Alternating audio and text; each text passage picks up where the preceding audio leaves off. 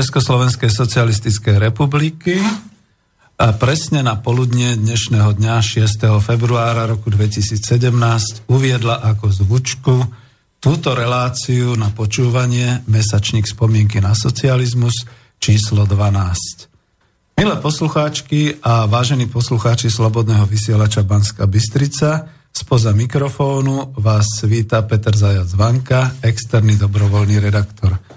Vysielame zo štúdia Bratislava a začíname túto reláciu, ktorá, ak vy uvážite, môže byť aj kontaktnou v takomto nezvyčajnom čase na kontakt. A e, sme tu v štúdiu takto usporiadaní. A techniku v tomto prípade si zabezpečujem ja, ale mám tu kouča a môj kouč na techniku je Martin Bavolár. Takže ahoj Martin. Ahoj, ahoj Peter. Takže dúfam, že to nejako zvládneme spolu a samozrejme všetkým prajem príjemné počúvanie celkom zaujímavej relácie a pekný pondelok, aj keď tu v Bratislave je upršané sichravé počasie, napriek tomu všetko dobre z Bratislavského štúdia. Ďakujem pekne. Uh, už síce mi dali všetci vizitku, že som samostatný, ale pre istotu ešte skúšam a experimentujem, pretože koučovanie znamená, že ten, ktorý teda ma takto vedie, e, chce, aby som dosahoval vynikajúce výsledky, tak niečo sme skúsili aj s pesničkami, niečo aj s e, tým takým podfarbením potom bude a podobne. A telefóny samozrejme si budem dvíhať ja. Keby som mal nejakú haváriu, tak to zdvihne potom Martin, čiže naše telefónne mobilové číslo je 0944 462 052 ak voláte spoza hraníc Slovenskej republiky, tak potom musíte vedieť, že je tam samozrejme aj volačka ešte predtým. Ešte raz to číslo 0944 462 052 alebo mailujte na známu adresu studiozavináč slobodnyvysielac.sk alebo keď nás pozeráte alebo počúvate priamo cez web, tak tam máte takú tú ikonku zelenú studio, takže tam, keď stlačíte, zadáte svoju mailovú adresu a meno, tak môžete dať dotaz alebo nejakú pripomienku. Takže veľmi pekne ďakujem. No a ako tradične, už som potešený, že mám tu vždy aj naživo hostia, takže hostom je už druhýkrát alebo tretíkrát ako tradične znova Mirka. Takže dobrý deň Mirka, vítam vás. Dobrý deň, prajem pekný deň všetkým poslucháčom. A myslím si, že dnes síce bude taká téma dosť, ani nie moja subjektívna, ale e, bude taká zložená z určitých, e, ja to poviem kľudne aj tak úryvkov, ktoré si pozriem, prečítam a skomentujem od viacerých autorov, čiže bude to už také, e, ja sa snažím robiť aj taký, skoro by som povedal až taký výskum, takú výskumnú prácu, ako dobrovoľník a predčasný penzista, takže snažím sa zachovať pre budúcnosť niektoré takéto veci o tej ére, ktorá sa nazývala socializmus. No a takisto vlastne tou témou a e, tým pokračovaním v tomto prípade 12. relácia spomienok na socializmu je téma ľudia a hospodárstvo Československej socialistickej republiky. Mám tu dokonca aj nejaké tie Eh, pamätihodnosti, mám tu svoj cestovný pas, pretože som bol komerčný inžinier, ktorý cestoval a je tu možnosť teda pozrieť. Mám tu dokonca aj nejaké mince ČSSR a mám tu aj tu, no nemám 100 korunu, to je taká relikvia, že tá nie, ale mám tu ešte potom z 95. 6. alebo kedy takú nostalgickú akoby bombonieru v tvare e, tej československej zelenej stokoruny, takže je vidno, že to je naozaj relikvia. A potom tam mám ešte nejakú, nejakú brožúrku, možno sa k nej vyjadrím, možno nie, ale to som hlavne doniesol ukázať, že aj v tom čase boli brožúrky, bola trošku taká reklama takéto veci, dokonca v angličtine, ktorú sme propagovali Československo ako také. No a e, samozrejme, Mirka, potom dám vám kľudne slovo, dohodneme sa, že teda, keď vás niečo zaujme, nebudem tento raz vás až tak zneužívať alebo využívať ako minule, že keď som začal kašľať, tak dostali ste slovo, kľudne sa prihláste o slovo. E, ďakujem zatiaľ Martinovi, že to ide so mnou a že sa čím ďalej tým lepším, takže ja už som to tak povedal, že ak by nás zatvorili, vždy, vždy je niekto, kto môže ďalej pracovať. Takže takto sa zaučame a takto to bude. No a k tejto téme ľudia a hospodárstvo Československej socialistickej republiky aj podľa toho avíza, čo som spomínal, mince 100 koruna mapa Československej socialistickej republiky v takomto stave, povedal by som, to bol kalendár, čiže áno, aj v tom čase vychádzali takéto rôzne kalendáre a podobné veci. Toto bol napríklad kalendár slovenskej kartografie, ktorá niekedy v tom 80.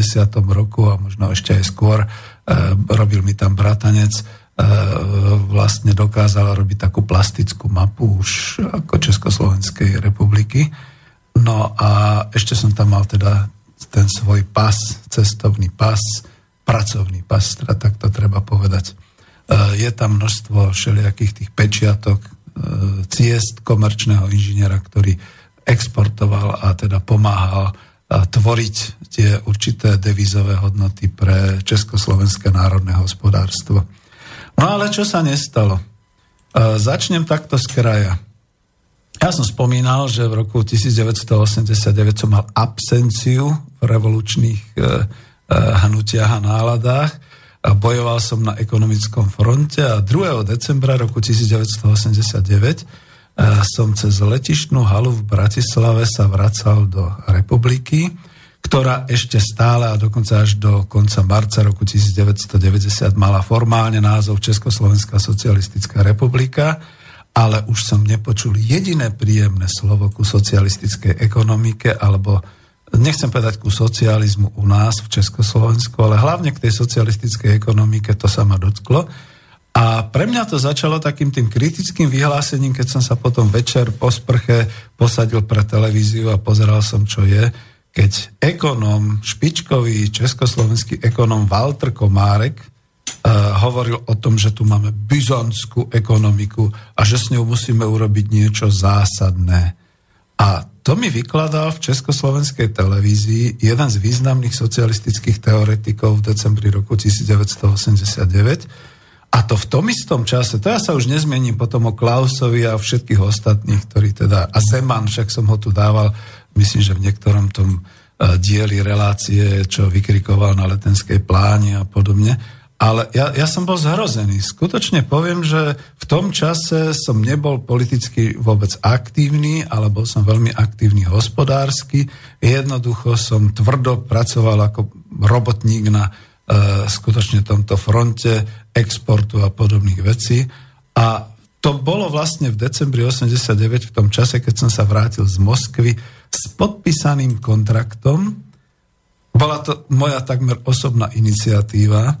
Tento kontrakt bol zhruba na 200 tisíc rublov. Prosím, spočítajte si, že jeden rubel bol tuším 12 korún československých, 10 korún československých. A bol to kontrakt na kooperačné práce, na technické spojenie laserového zariadenia s obrábacím stolom v mnohostrannej vedecko-výskumnej kooperačnej zmluve NDR Československá socialistická republika z sovietských socialistických republik. A ako pracovník ekonomického úseku štátneho drevárskeho výskumného ústavu som docestoval z tejto služobky kam som teda uh, bol vyslaný, samozrejme muselo to byť v tom čase cez Monopol, čiže cez podnik zahraničného obchodu Politechna Bratislava. A mohol som referovať o tom, že nášmu výskumáku sa podaril prielom v kooperačnej spolupráci s vedecko-výskumným centrom Nictlan Šatura, nebudem to teraz rozvádzať, ale bol to naozaj vedecko-výskumný mohutný, obrovský e, výskumák a teda celý areál a už nič nebude brániť sériovej výrobe, počujete dobre, sériovej výrobe za v tom čase Československa, e, výrobe laserových obrábacích centier, ktoré budú laserovo reža, rezať materiály a my sme tým porazili konkurenciu napríklad Američanov, porazili sme Nemcov, neskôr tá firma Trumf nemecká, ktorá už tu potom trumfovala po roku 1990 a vlastne doma už nebolo nič ďalej možné robiť, pretože štát nemal schválený rozpočet na rok 1990, respektíve aj mal, viem, že bol nejaký proces schváľovania rozpočtu, ale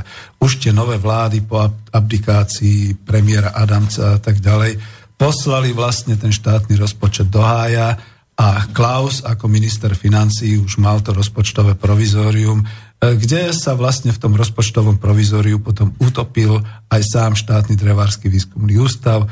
Rozpadlo sa nakoniec vďaka dlhému aj RVHP, čiže Rada vzájomnej hospodárskej pomoci. Práve tie kooperačné zmluvy, integračné zmluvy prestali fungovať a to bola moja bodka za činnosťou v socialistickej ekonomike.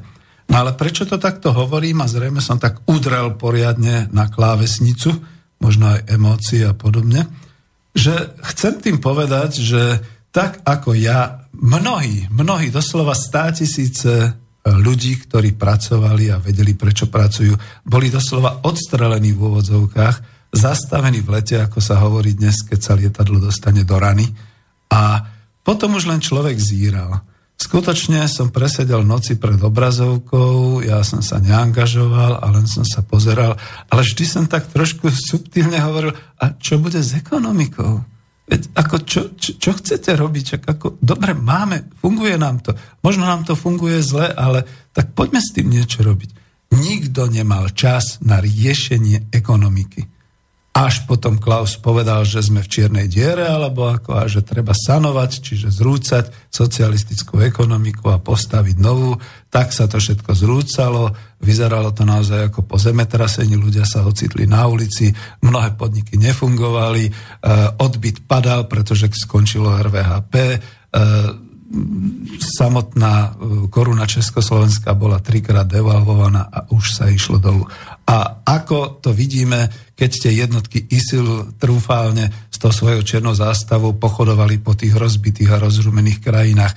Takto tu premávali všelijaké tie zahraničné súkromné firmičky. Veď ja som v jednej z nich pracoval už od roku 1990, pretože som bol komerčný pracovník a hovoril som si, mňa sa takéto veci netýkajú, veď ako som v pohode. Ja som odborník na obchod, takže nemám s tým problém presne takýmto spôsobom obsadzovali teritorium po teritoriu, obsadzovali podnik po podniku, trh po trhu a vytvárali si tu vlastné odbyčišťa, aniž by nám nejakým spôsobom príliš pomáhali, čiže doslova nás obsadzovali. No ale ja chcem hovoriť skôr o tej dobe do roku 89, o ekonomike a ľuďoch dovtedy, pretože veľmi a rýchle účelovo politicky sa na to všetko zabudlo a zostali potom len tie reči, že aké to bolo a tak ďalej. A dnes som už pamätník. Na posledný môj taký vstup, skôr by som povedal subjektívny, bude teraz pesnička, e, ktorou sa chcem predsa len nejak e, zavďačiť e, a povedať to teda tak, že je to na počesť mojej zosnulej matky. Myslím, že som ju spomínal v reláciách ako pracovničku Domu módy Dunaj, ktorá 6. E, februára roku 2002 zomrela a teda čest jej pamiatke a jej najobľúbenejšiu pesničku v tom čase.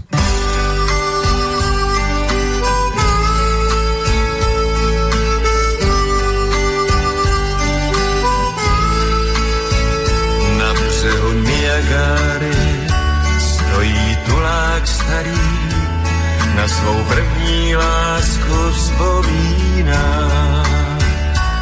Jak tam stáli spolu, dívali se dolu, až jim půlnoc spadla do klína. Pestně hučí Niagara, pestně hučí do noci. Komu vášeň v srdci hára, tomu není pomoci. Střem hlav do propasti padá proud, na něm vidím tebe, děvče, plout. Škoda, že ten celot krát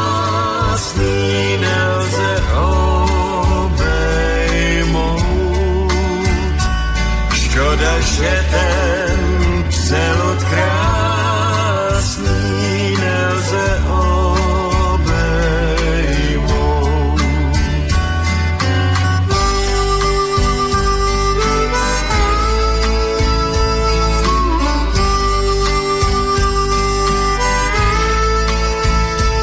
Osud tvrdou pěstí zničil lidské štěstí i ten nejkrásný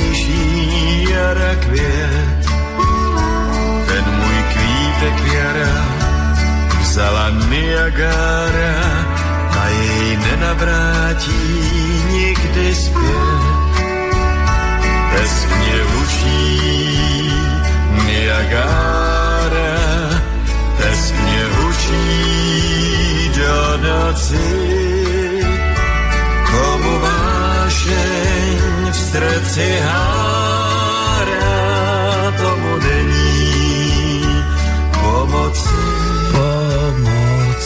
Tak ma to učila moja mama a ja veľmi rád poviem, že e, tá kultúra, ktorá bola v Československu, bola skutočne založená presne na tom, že neboli vždy len tie budovateľské a všelijaké pesničky, ako to momentálne sa všade ukazuje.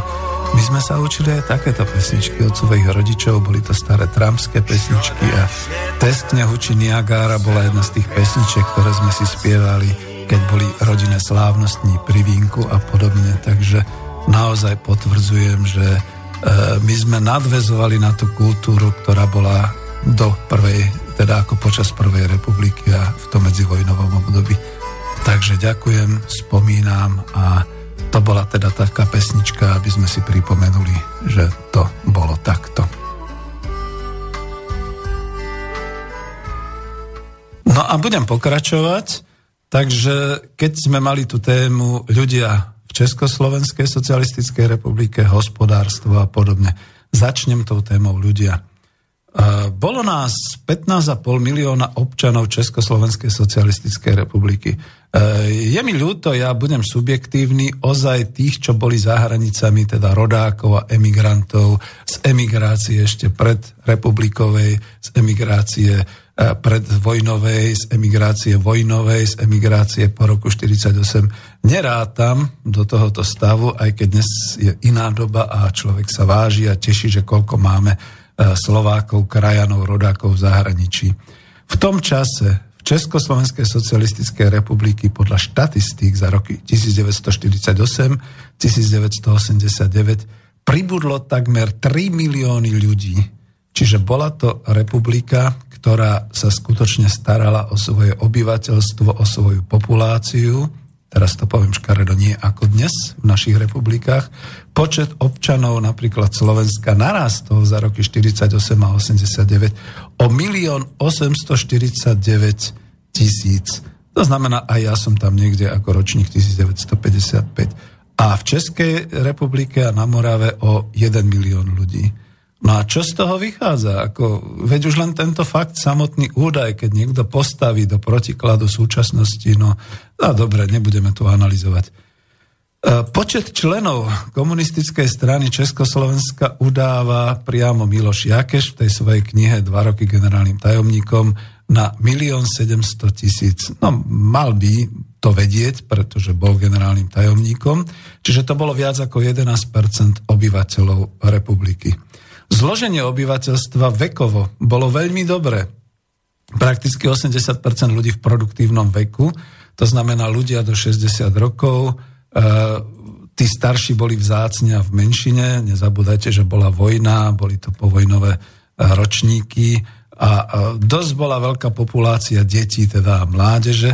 A všetky tieto silné povojnové ročníky ťahali ekonomiku, ale ťahali aj sociálnu štruktúru, to znamená plodili vychovávali deti, mali sociálne výhody, a to nie len priamo od štátu, ja neviem, ústavy národného zdravia, ubytovne, dotované potraviny, detský tovar, ale aj cez spoločenskú spotrebu, cez podniky, čiže cez hospodárske organizácie, cez ROH, to boli tie revolučné odbory, rekreačné strediska, športové, kultúrne vyžitie, vedecko-technické krúžky, preprava podniková, byty podnikové a tak ďalej. A ja viem, že teraz to znie tak všelijako, ale zamyslíme sa nad tým pre Boha, že to bolo o ľuďoch. Táto republika vtedy bola o ľuďoch. Napriek tomu, že všetci dneska hovoria o totalite a tak, to, to boli politické veci, ako to si musíme povedať. Dneska, keď sa niekoho opýtate, či je spokojný s politikou v Českej republike, alebo či je spokojný s politikou v Slovenskej republike, veď riskujete, že vás prizabije. No tak, tak to máte o tom v tejto chvíli, keď to tak doslova porovnávam.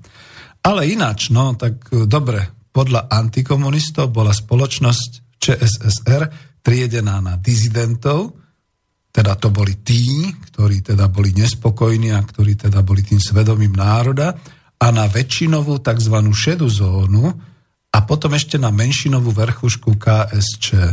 Ja som to minimálne v dvoch reláciách vysvetloval, že som bol dieťaťom dvoch e, členov komunistickej strany v hospodárskej sfére a nepovažovali sme sa za nejakú verchušku ani za nič podobného. Takže pre Boha, ako dnešné e, majetkové pomery mnohých iných politikov a funkcionárov sú e, nebe a dudy, keby sa to tak po česky povedalo.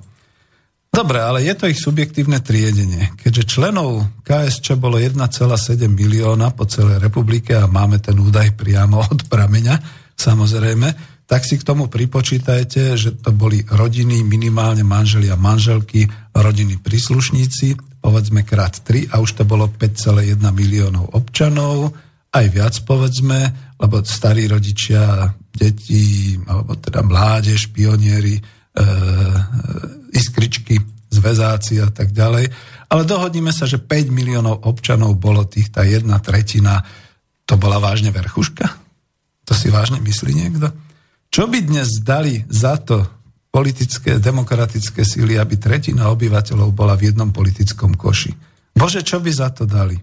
Dnes sa používa také moderné slovo na tých, ktorí sú síce politicky aktívni, ale povedzme, že E, nie sú nejak zase až tak, ani nie sú politicky aktívni, ale skôr drukujú e, nejakej tej politike a podobne a volá sa to, že sympatizanti. No škoda, že taký pojem sa vtedy v sociológii nepoužíval, pretože nemyslím, že šedá zóna bola tou väčšinou. Väčšinou boli tí sympatizanti socializmu, ktorí možno po tom roku 1990, potom našpinení, potom zavrhnutí a tak ďalej, tak nemali odvahu niečo také povedať, respektíve subjektívne pocity v nich prevážili. Ja to poviem na tom jednom príklade, že žiaľ Bohu už tiež nežije, vidíte, e, naozaj celí tí, všetci tí svetkovia socializmu a tí budovatelia socializmu naozaj vymierajú vo veľkom a zaujímavé, že nikto ich neocenuje, nikto im nevzklada úctu, tak ako všelijakým tým odbojníkom a odbojárom a podobné veci, čo mali zásluhy na páde komunizmu vraj.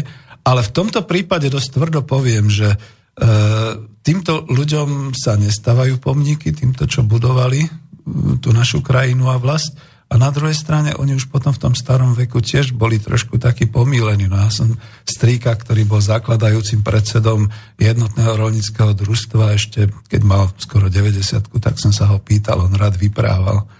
No ale on už plietol to, čo videl v televízii s tým, čo sa stalo v skutočnosti.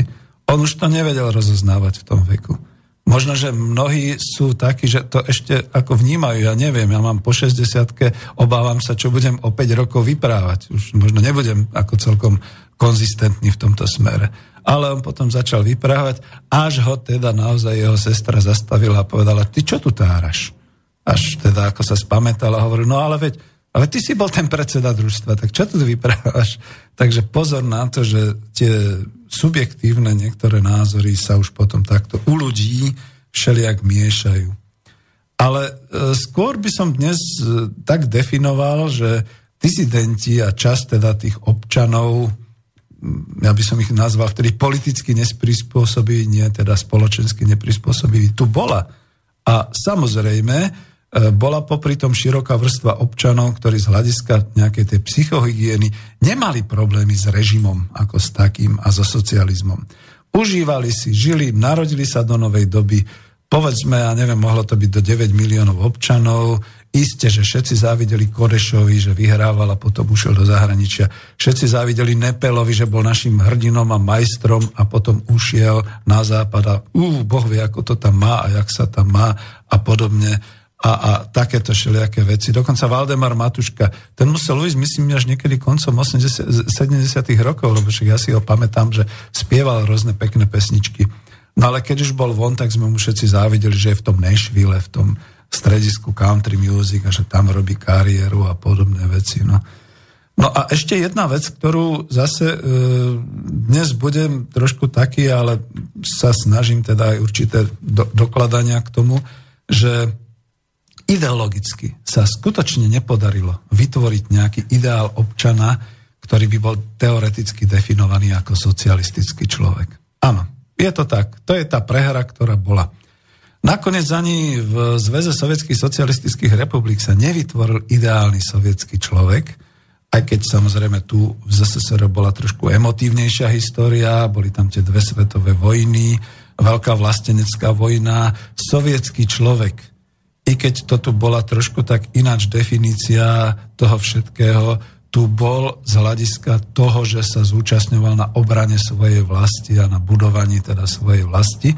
A okrem toho málo kto si dnes uvedomuje, že ten zväz, pozostával, tuším, zo 16 zväzových republik. Od Severského po Baltia cez Ukrajinu, centrálne Rusko až po Kaukaské republiky, až ázijské, pôvodne Mohamedánske republiky s určitou osobitnou náboženstvou, náboženskou a orientálnou kultúrou. Takže tam sa naozaj miešali trošku tie pojmy so zámenou sovietský občan, sovietská armáda, sovietská veda a sovietský človek.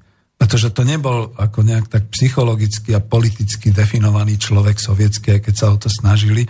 Uh, oni to, to, ten, tú sovietskosť, tú príslušnosť k sovietskému, nechcem povedať režimu, k spoločnosti, brali tak, že áno, vidíte presne v tom laserovom stredisku ten riaditeľ hovoril, áno, ja som Kazach a vyznávam takéto náboženstvo. To mi povedal pri vodke, keď sme sedeli a, a proste už pomaly by som povedal, zapíjali kontrakt, ale povedal, ale ja som zároveň sovietský občan a e, radšej mám, keď som s vami, s Čechoslovákmi dokázal toto doriešiť a uzavrieť dohodu, než s tými Američanmi alebo než s tými Nemcami a podobne. V tých ľuďoch to takto bolo. No ale aby som ja nekecal, uh, Oskar Krejčí v povahe dnešní krize, uh, to bola knižka napísaná v roku 98 už, písal, že budem skúsiť to česky citovať. Hlavním morálním problémem byrokratického socializmu není tzv. totalitní charakter politického systému, ale selhání jednoho z pokusů e, vytvořit spravedlivou, o solidaritu se opírající společnosť. A doplním to, lebo veď to nebol len problém ČSSR. Všetky štáty okolo, všetky tie socialistické krajiny okolo padali v tom roku 89, pretože nebol vytvorený nejaký prototyp socialistického človeka. Stále tvrdím, že to nebolo nejakým hospodárskym systémom, lebo ja som v ňom bol a budem teda tvrdo dokladovať, že tam to bolo zdravé, samozrejme boli nejaké problémy, no ale dnes máme o mnoho horšie a, a povedal by som až e, osudové problémy oproti tomu, čo to bolo vtedy. A ako by dnes všetci pravičiari, národniari radi stáli proti globálnym korporáciám a proti, povedzme naozaj nejakému takémuto kapitálu globálnemu, keby mali za chrbtom dobre vybudovaný národohospodársky komplex, tak ako to bolo za socialistického Československa. Ale hovorím to úprimne a hlavne kvôli tomu, že nejaký socialistický človek sa tu nevytvoril. Nemal som už čas teraz do relácie si zahrnúť pesničku, možno niekedy v budúcnosti, ale teraz bola nejaká televízna relácia, kde hovorili o takej tej skupine Socialistického zväzu mládeže, ani neviem, ako sa to volalo, bol tam Štedroň, bola tam Jana Matisová, to bola taká blondia, tá kráska, bola tam Vladena Krumlová, takéto nejaké, títo, to, to bolo takéto zúfale úsilie dať do programu pre členov Socialistického zväzu mládež nejaké pesničky, ktoré mali byť také budovateľské. Nakoniec boli aj všetky tie uh, aktívne pesničky a všetky takéto veci, ktoré mali vychovávať mládež v duchu socialistického internacionalizmu a podobne. Nepodarilo sa. Čiže tuto poviem, že tá hlavná a ten hlavný problém, a ja to budem ešte ďalej potom dokladovať, ten hlavný problém naozaj nebol v ekonomike. Myslím si, že nájdem tu, ak sa mi podarí ešte nájsť citát e, od Oskara Krejčího, ako to bolo s prehrou na tej politickej časti alebo teda tá politická kríza, ktorá bola v samotnej komunistickej strane Československa, lebo nás sa to týka, teraz budem hovoriť za Československo, ale e, nebolo to v žiadnom prípade v ekonomických záležitostiach, e, skôr to bolo také, keď to zo všeobecným a dneska to mnohí uznávajú, že jednoducho naozaj ten socialistický blok spolu so Sovietským zväzom a s nástupom Gorbačova a potom tie Gorbačovové kroky znamenali, že prehrali sme tú studenú vojnu. A víťaz bol jasný. Víťaz je ten, ktorý potom napochodoval k nám s takými tými zástavami, ako dneska ISIL tam e, v tých e, krajinách, ktoré sú rozbité. A už proste tu sa staralo to svoje. E, kľudne to teraz silnými slovami poviem, zotročoval naše hospodárstvo. V podstate nás pripravilo celý ten národohospodársky komplex, aj keď samozrejme polovičnú zásluhu na to majú naši vlastní ľudia, ktorí v tom pomáhali. No a že do toho nejakého 68. bežal ten vývoj aj toho socializmu, aj tej spoločnosti normálne, lebo tam si myslím, že nastali tie obrovské problémy, potom aj dezilúzie, aj všetko.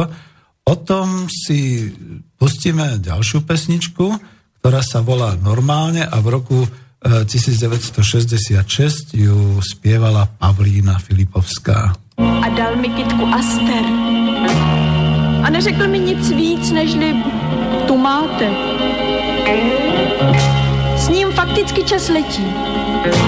To stalo se v půl třetí a najednou vám koukám, je půl desáté. Normálně šli jsme spolu městem, jak spousta jiných kolem nás. Včas oba dva jsme našli hlas a povídali jsme si normálně roce 66. Až bude dávno všude mír, tak on, že má být inženýr a že by se mnou chodil normálně.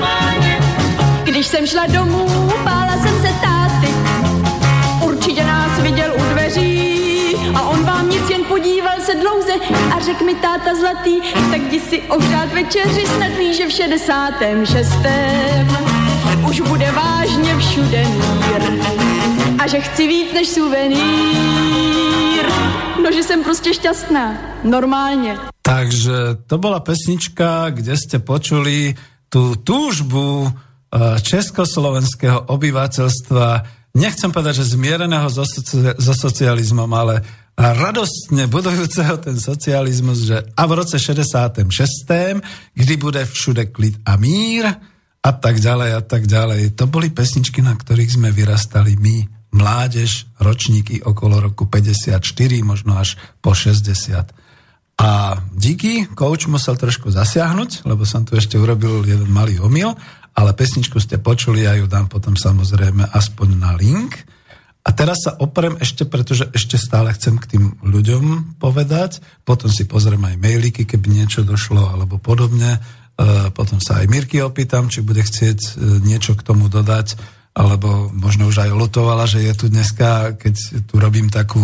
Ja, ja, ja beriem takéto opozitum voči pamäti národa, voči tomu ústavu, len to robím dobrovoľne a robím to skôr ako tak, že aby bolo jasné ľuďom, že aj takýto výskum by bol potrebný.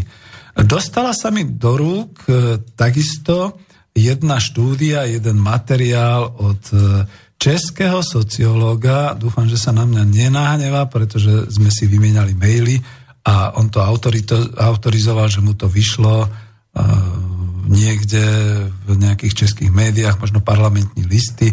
Ja som to posielal aj po Slovensku nejakým tým alternatívnym médiám, ale je zaujímavé, že toto sa neuplatnilo Možno za to, že tam v tej jednej časti toho článku boli nejaké také vulgárne slova, pretože on citoval nejakých tých českých prominentov a podobne. A veď dneska je to už normálne, keď si pán premiér povie niečo na ministra financí a podobne v Českej republike, takže už sa to vulgarizuje celkovo tá situácia. Ale tuto pán sociolog Peter Sak k veci, k ľuďom, za ČSSR povedal toľko, to ja to trošku ako vytrhnem, nebudem celý ten článok citovať a skúsim to zase v češtine.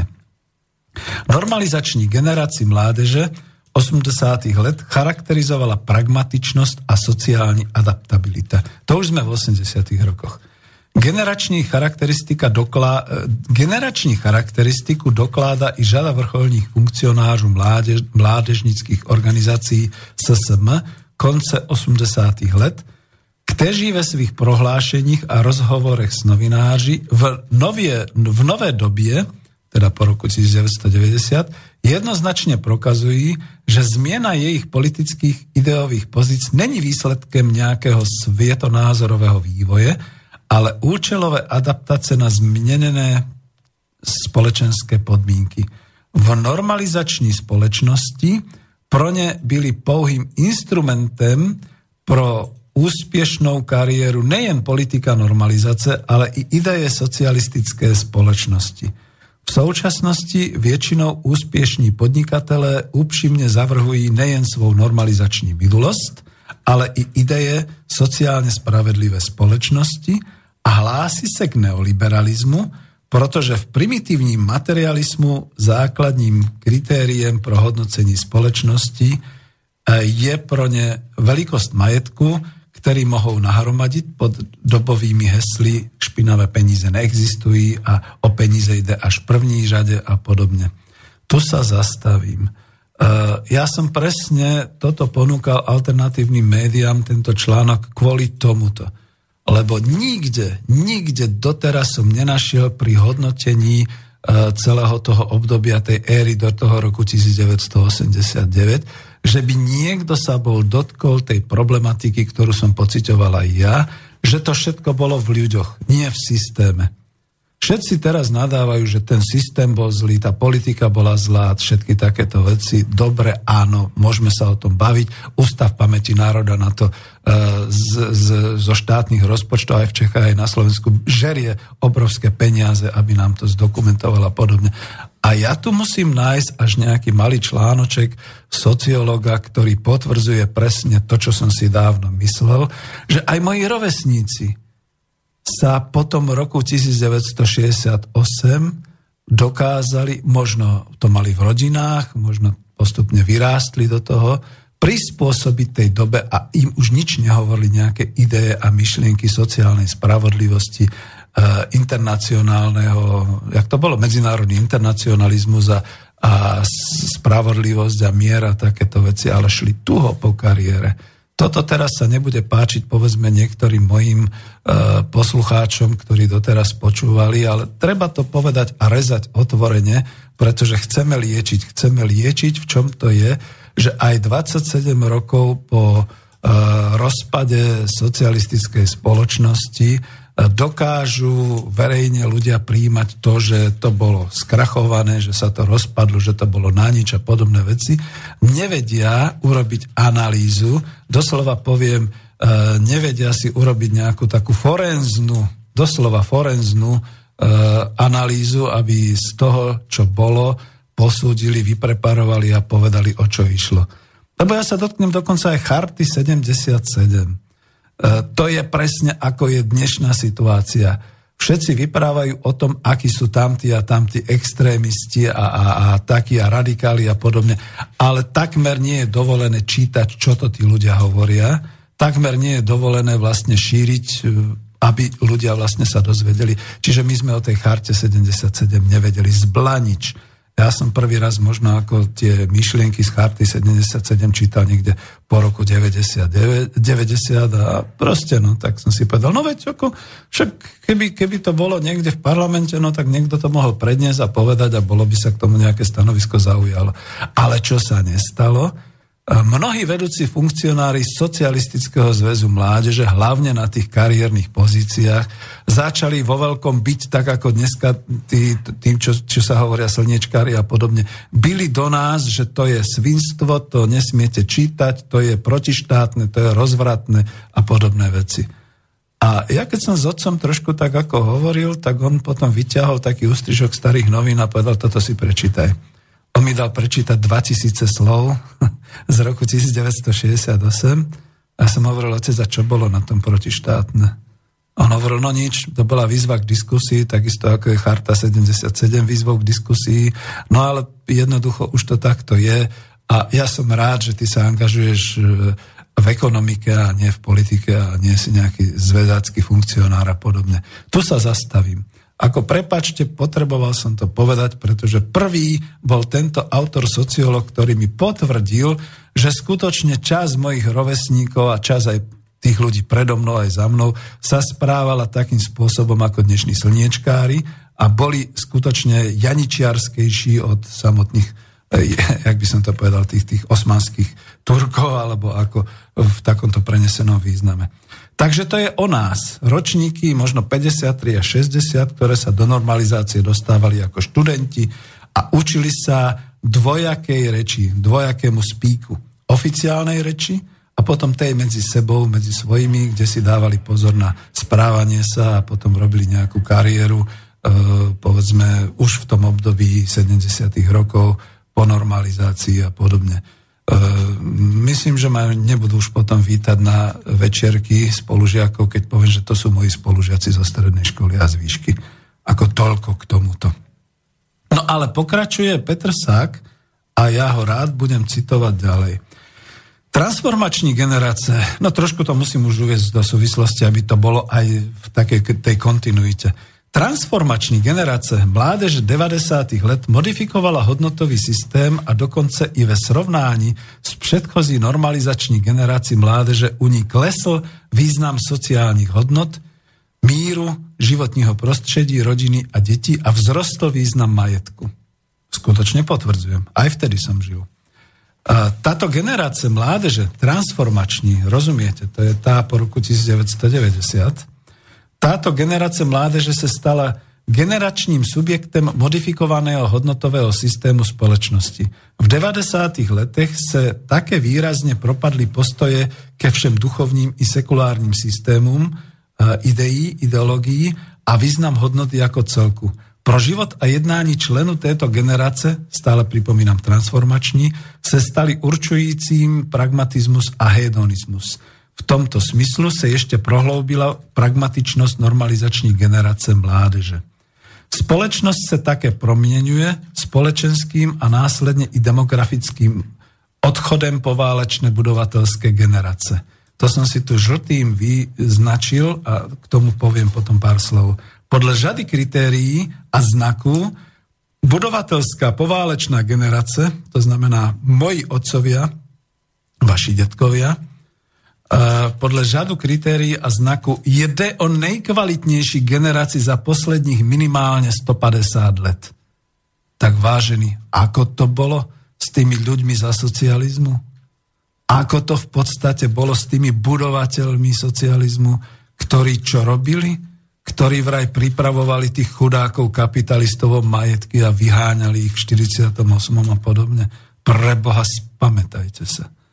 Z celej žady znaku ktoré túto generácii charakterizujú, myslím teraz naozaj tú poválečnú budovateľskou generácii, menujme alespoň jej celoživotní hlad po vzdelání a skutečnou neformální vzdelanosť, ja to poviem prirodzenú inteligenciu, pretože napríklad moja mama mala iba základnú školu. Ale prirodzenou inteligenciou skutočne dokázala veľmi veľa. Takisto môj otec bol stredoškolák. Párkrát ho volali pán inžinier, pretože bol na vysokej hospodárskej funkcii. On to vždy opravil. On bol poctivý a hovoril, ja nie som inžinier. Takže takto. No a táto generácia projevovala vysokou sociabilitu, včetne významu sociálna pro jej životy. Tuto generácii také charakterizuje schopnosť autenticky prožívať ideje a hodnoty. V tomto smyslu to byla idealistická generácia Áno, možno je to pravda. E, pokračujem ešte Petrom Sakom. Tedy samé vlastnosti, jejíž deficitem současná česká spoločnosť velice trpí. A ja dodám, aj slovenská spoločnosť. Poznatky o poválečnej generácii nevyplývajú pouze z mého empirického sociologického výskumu e, tři generace, to sociolog Petr Sak e, urobil taký výskum, ale také e, ku příkladu od profesora Václava Černého o studentech této generace, který říkal, že byli velice a mimožádní svou vysokou úrovní překračovali jeho vlastní studentskou generaci meziválečnou. No tu sa musím zastaviť. vážení, my by sme mali začať budovať pomníky po celej republike. To je jedno, či bol člen alebo nečlen KS alebo podobne. Týmto ľuďom, týmto budovateľom našej vlasti v rokoch, povedzme aj povojnových 45 až možno 89, pretože to boli otcovia budovateľa, vla, vlasti, ktorí naozaj vytvorili to národné bohatstvo a, a to všetko, vďaka čomu sa 27 rokov náš český a slovenský kapitalizmus môže rozkrádať a môže ako vznikať.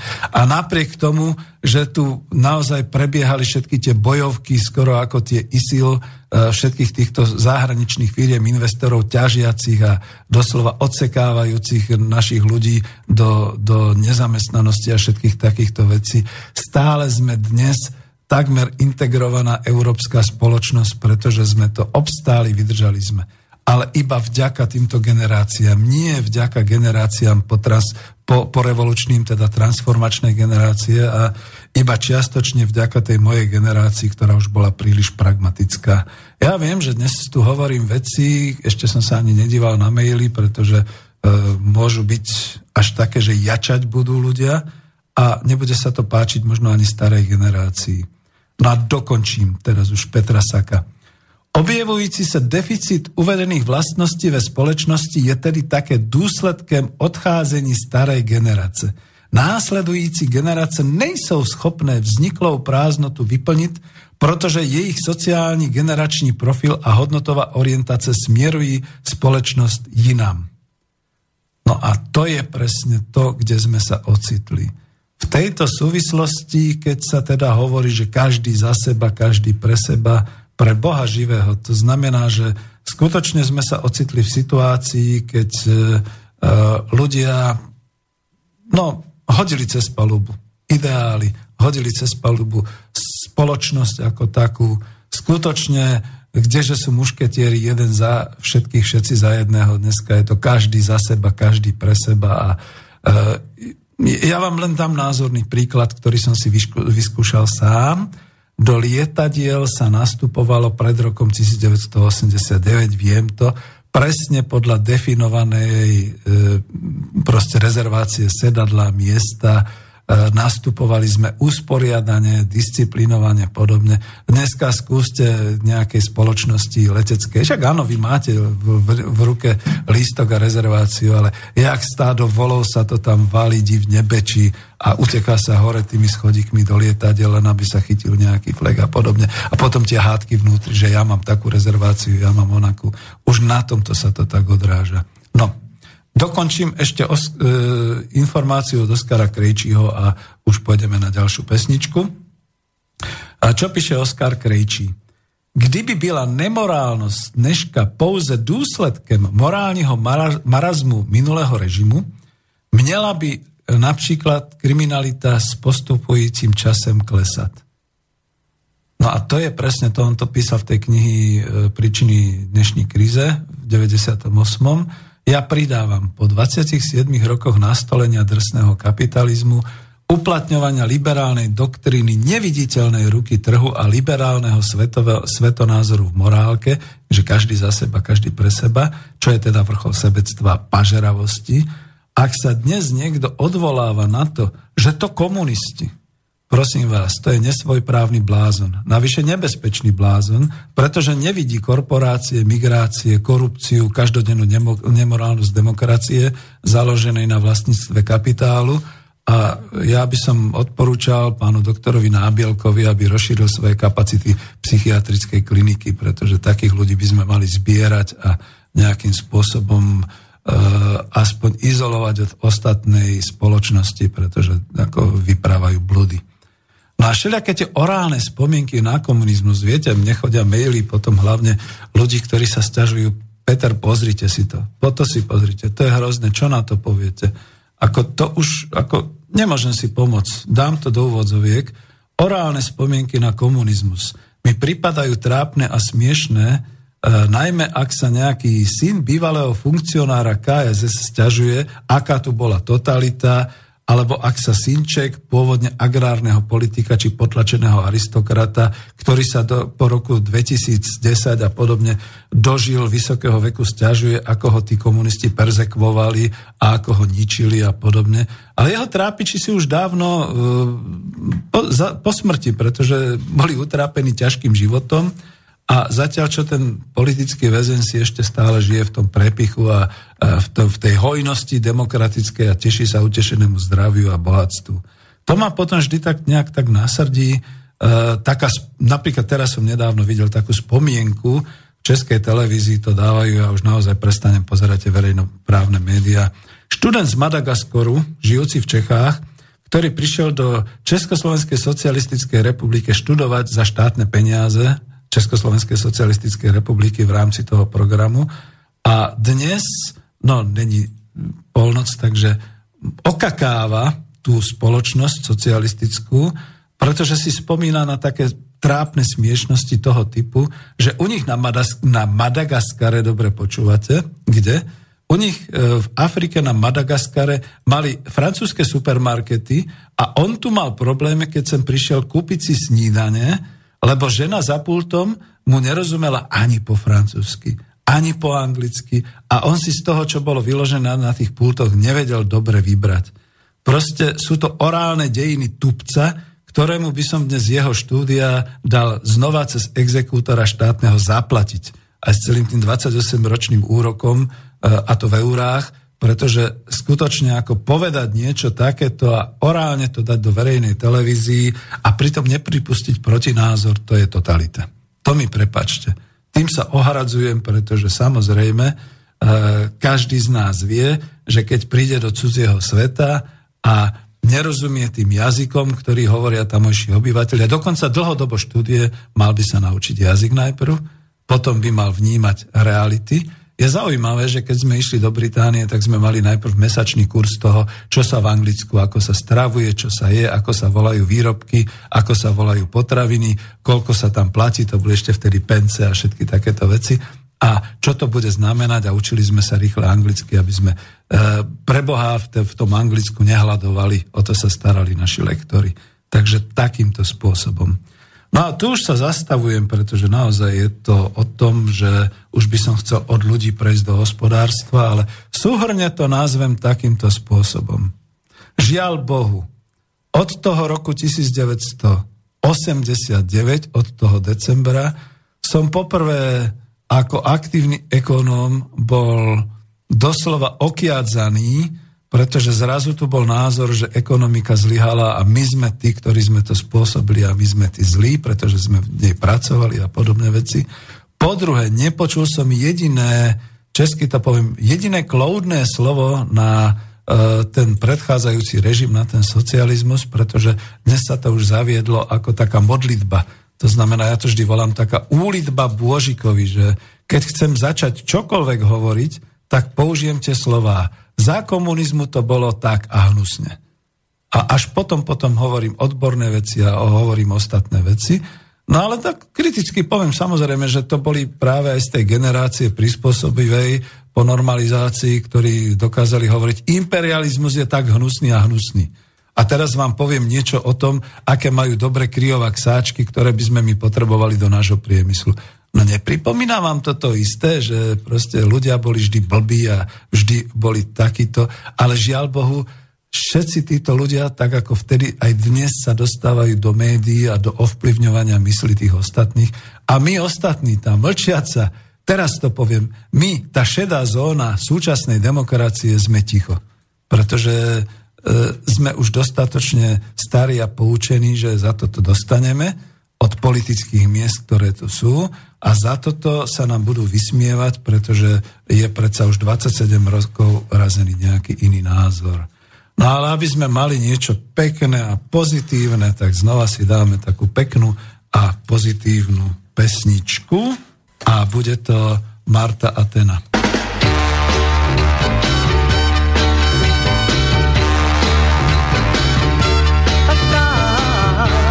hlasy dvořen, ráno jen na stěně mám. Když mě přepadne sen, často slyšívám o špičkách kostelí jdou, že prý jim zaspívat mám.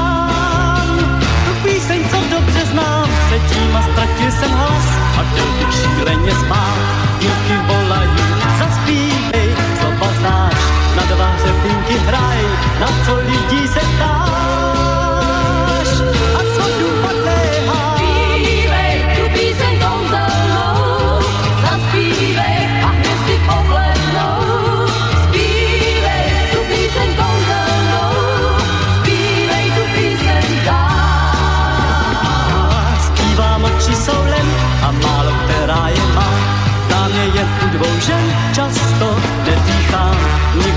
cookies pie.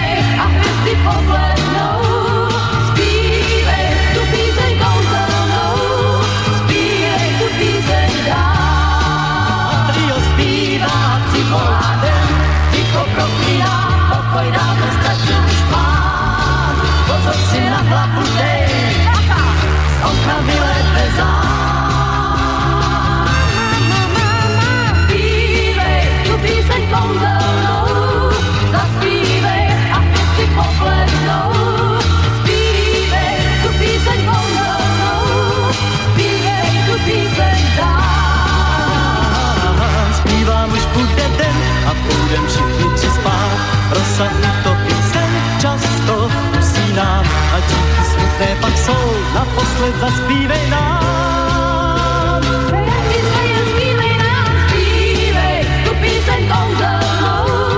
Zaspívej a hvězdy poblednou. Zpívej tu píseň kouzelnou. Zpívej tu píseň dál.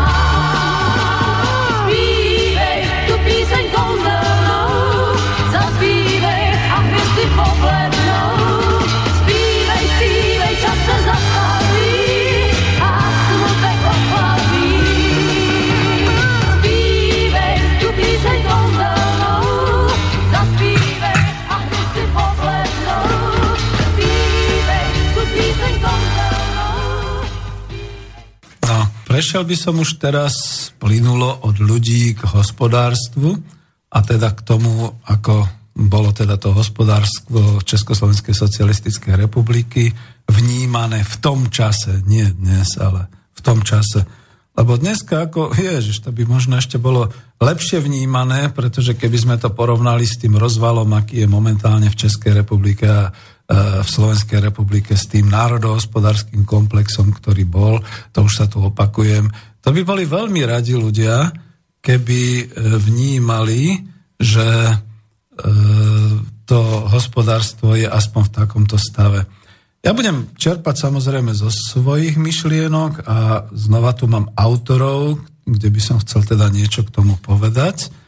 A začnem tým, že som si prečítal takú veľmi zaujímavú knižku pána Ivana Knoteka a Bohuša Hrušovského, ktorý mu to písal. Bola to knižka Kdo koho zradil, vyšlo to niekde v Promedii v roku 2001. A to mi ešte otec vlastne daroval, keď sme ešte mali nejaké také spoločné polemiky o tom, že ako to bolo a čo to bolo a podobne. A bolo to e, z tejto knižky o hospodárstve. A práve, že toho 1. januára 1989 sa podľa Knoteka začala uvažovať splošne posledná hospodárska reforma za socializmu, čiže taká tá prestavba hospodárskeho mechanizmu aj v polnohospodársko-potravinovom komplexe ČSSR, ale aj celkovo. No a kto to bol Ivan Knotek? To treba povedať, že to bol funkcionár, e, člen ústredného výboru komunistickej strany Československá KSS, nastúpil do funkcie predsedu vlády Slovenskej socialistickej republiky v roku 88 a bol poslancom e, Slovenskej národnej rady. Študoval na Vysokej škole polnohospodárskej, prevádzkovo-ekonomická fakulta v Nitre, pracoval v polnohospodárstve ako technik, postupne pracoval ako funkcionár v KSS, až teda sa stal predsedom vlády Slovenskej v rámci ČSSR. A, predsedom vlády v rámci Československej socialistickej republiky, no toto čítam niečo, čo ešte ani nemám overené, a k 1. júlu 1989 bol zvolený do funkcie tajomníka UVKSČ a uvoľnený z funkcie predsedu vlády Slovenskej republiky, Slovenskej socialistickej republiky. Tak, prečo to všetko tak spomínam?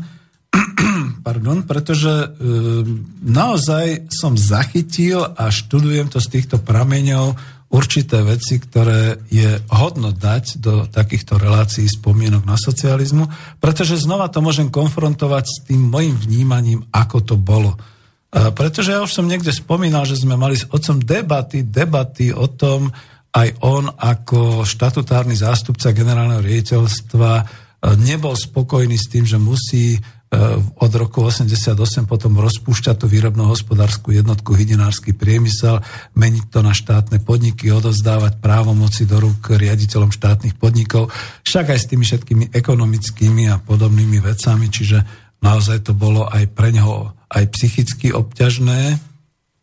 A e, ja to poviem tak, že e, z tých všetkých vtedajších hádok, ja som bol ten progresivista, ktorý sa zastával Gorbačova, jeho perestrojky a, a všetkých takýchto vecí. A otec bol skôr taký ten spiatočnícky, konzervatívny, dneska by som povedal, ktorý hovoril, to nebude fungovať. Pozor na to, bacha na to, vy si otvárate dvere niekam, kde ešte neviete, čo bude ďalej. Vy ste si nedefinovali, čo chcete ďalej o 5 rokov, o 10 rokov. Žiaľ, otec mal pravdu. Takisto už nežije. No, tam píše pán Knotek. 9. novembra 1989 padol Berlínsky múr. To bolo jedno z tých posledných, čo teda bolo jasné, že sa uh, krajiny socialistického hospodárskeho systému pravdepodobne zrútia. Ale ešte 15. decembra, píše Knotek, sa konal zjazd jednotných rolnických družstiev, ktoré podporili uh, nielen personálne zmeny vo vedení KSČ, ale hlavne podporili takúto cestu k rozvoju socializmu. No vidíte, to som ani nevedel, že predsa len ešte niečo sa dialo aj v tom decembri. A 15. 14. a 15. novembra roku 89 prerokovalo a schválilo federálne zhromaždenie ČSSR štátny rozpočet na rok 1990 a ako viete, aj vtedy, aj dnes je to základný zákon vlasti. Základný zákon republiky. Bolo to schválené ešte vo vláde ČSSR, bol vyvolaný teda postup na urýchlenie prestavby hospodárskeho mechanizmu. Už som tu niekde prezradil, že v podstate JZD Slušovice agrokombinát slúžil hlavne v tom hospodárskom systéme ako taký vzor a nielen pre polnohospodárstvo a malo sa začať uvádzať všetko do praxe od 1. januára 1990. KSČ pripravovala 18. zjazd na rok 1990 a program sociálne-ekonomického rozvoja spoločnosti, návrh na všeľudovú diskusiu k novej ústave ČSSR, kde mimochodom Knapek píše, že tam už išlo aj o to uvoľniť teda uh, tú, tú, tú vedúcu úlohu KS, pretože už tu bol Národný front, bolo tu množstvo spoločenských organizácií. Ľudia mali mať právo do toho hovoriť a ja sa pamätám, po roku 1988-89 skutočne vznikali tzv. tie experimentálne možnosti samoriadenia podnikov. Spomínam si na príklad nejakého riaditeľa AB Kozmetiky Bratislava, ktorý bol zvolený svojimi zamestnancami. Bola tam taká nejaká kortešačka, že kto bude a prečo bude a tak ďalej. Čiže takto sa to postupne otváralo. A nakoniec sám, ako som povedal úplne na začiatku relácie, som vo funkcii asistenta ekonomického riaditeľa na výskumnom štátnom ústave robil zahraničný obchod. Neuveriteľné. To ako keď dneska poviem, tak všetci akože si klepú na čelo, že čo to tu vyprávaš, ak vtedy to nešlo, nedalo sa, to bola totalita, to ti nikto nemohol dovoliť a tak ďalej. Šlo to, to som hovoril na začiatku. Pripravoval sa 9. 5-ročný plán hospodárskeho a sociálneho rozvoja na roky 1990 až 1995 a ja by som veľmi rád od niekoho získal nejaké archívne dokumenty k tomu, čo sa tam pripravovalo, pretože to snáď ako potom tie nové vrchušky popálili rýchle alebo zničili to a, a už človek nevie, čo by bolo ďalej. Zámerom bolo zastaviť extenzívny rozvoj napríklad slovenskej ekonomiky, ktorá sa rozbehla príliš extenzívne investíciami a teda samozrejme problém bol v dokončovaní tých investícií a pustiť sa do intenzifikácie hospodárstva spojené so štruktúrálnymi zmenami, ktoré mali byť súčasťou národohospodárskeho komplexu ČSSR. Ako treba to preložiť do normálnej reči, že samozrejme presne sa hľadali tie možnosti, že keď sa odovzdá doslova teda tá hospodárska samostatnosť štátnym podnikom, aby ju vedeli správne využiť, aby boli nejakým spôsobom koordinované, aby teraz každý riaditeľ štátneho podniku nezačal ako taký malý barón hlavne si nakupovať nové auta a vytvárať si nové budovy a podobné veci, ale aby sa venoval výrobe, aby sa venoval teda tomu. Veď ho mali voliť ľudia. Presne to všetko sa otváralo. Čiže ja to kľudne poviem tak, že tie roky 88-89 boli veľmi slubné v tom, čo by napríklad dneska mnohí lavicoví a sociálni politici chceli proste tú samozprávu a, a oni to už nechcú ani dneska. Čiže tú samozprávu a všetky takéto veci. No a celý ten národospodársky komplex bol považovaný za limitujúci, pretože určoval tie podmienky pre úspešnosť toho celého rozbehu. No a ja trošku ako od toho Knoteka prejdem, lebo teraz som ho použil trošku ako na túto argumentáciu, ale kľudne poviem, že ja som sa s otcom dosť vtedy v tom čase, ešte okolo roku 2000, e, hádal alebo polemizoval, že som hovoril, otec, tu sa píše, že kto koho zradil. Na čo to títo ľudia nevedeli presadiť? Veď mali na to plné právo, veď mocensky boli na tom. Čo to bolo? No ale doplním to naozaj tým, čo som sa dozvedel od toho pána sociológa Saka, že hlavne teda existovala taká skupina tých mladých, tých proste už karieristov, ktorí sa už videli niekde vo hviezdnom obsadení, už bolo vidno, že by najradšej do Hollywoodu a na, na Floridu a podobné veci. A na druhej strane tu bola skupina tých ľudí, myslím, že som to našiel, odvolávam sa skôr na uh, YouTubácké videá Tomio Okamuru, ktorý píše o tom, že celá tá revolúcia nežná bola Pimperlové divadielko, ktoré uskutočňovali niektoré temné sily z pozadia, aj SŠTB a menoval tam Hegenbarta, menoval tam ex-generála štátnej bezpečnosti Lorenca. Ten sa hneď začal brániť, že to nie je tak a tak ďalej. Jednoducho máslo na hlave mali všetci títo ľudia. No a aby som to zastavil, pretože to zase je tak na hranici e, toho roku 1989-90. Ja ponúkam čitateľovi, e, ponúkam poslucháčovi citát e, z analýzy českého ekonóma Františka Nevažila, ktorý, bol, ktorý teda uverejňoval mnohé svoje materiály, dokonca toto mi poslali, že to bolo uverejnené kedysi dávno na britských listoch, keď ešte britské listy boli takým tým nezávislým plátkom a podobne. Uh, on tu píše, pokiaľ ide o najsúkromnejšie výsledky hospodárenia režimu v rokoch 1948 až 89, pri nástupe socializmu malo Československo súhrný majetok vo výške zodpovedajúcej 400 miliardám KČS. Samozrejme bez hodnoty pozemkov, kultúrneho historického dedičstva, pamiatok a ich mobiliára a armádnej výzbroje. Do konca roku 1989 tento majetok, čiže národné vlastníctvo, vzrástlo na zhruba 3 bilióny korún československých, 3 bilióny to sú, 1 bilión je koľko tisíc miliónov, Čiže to sú dnes predstaviteľné sumy. A teda bolo to viac než 7,5 krát oproti tomu roku 48.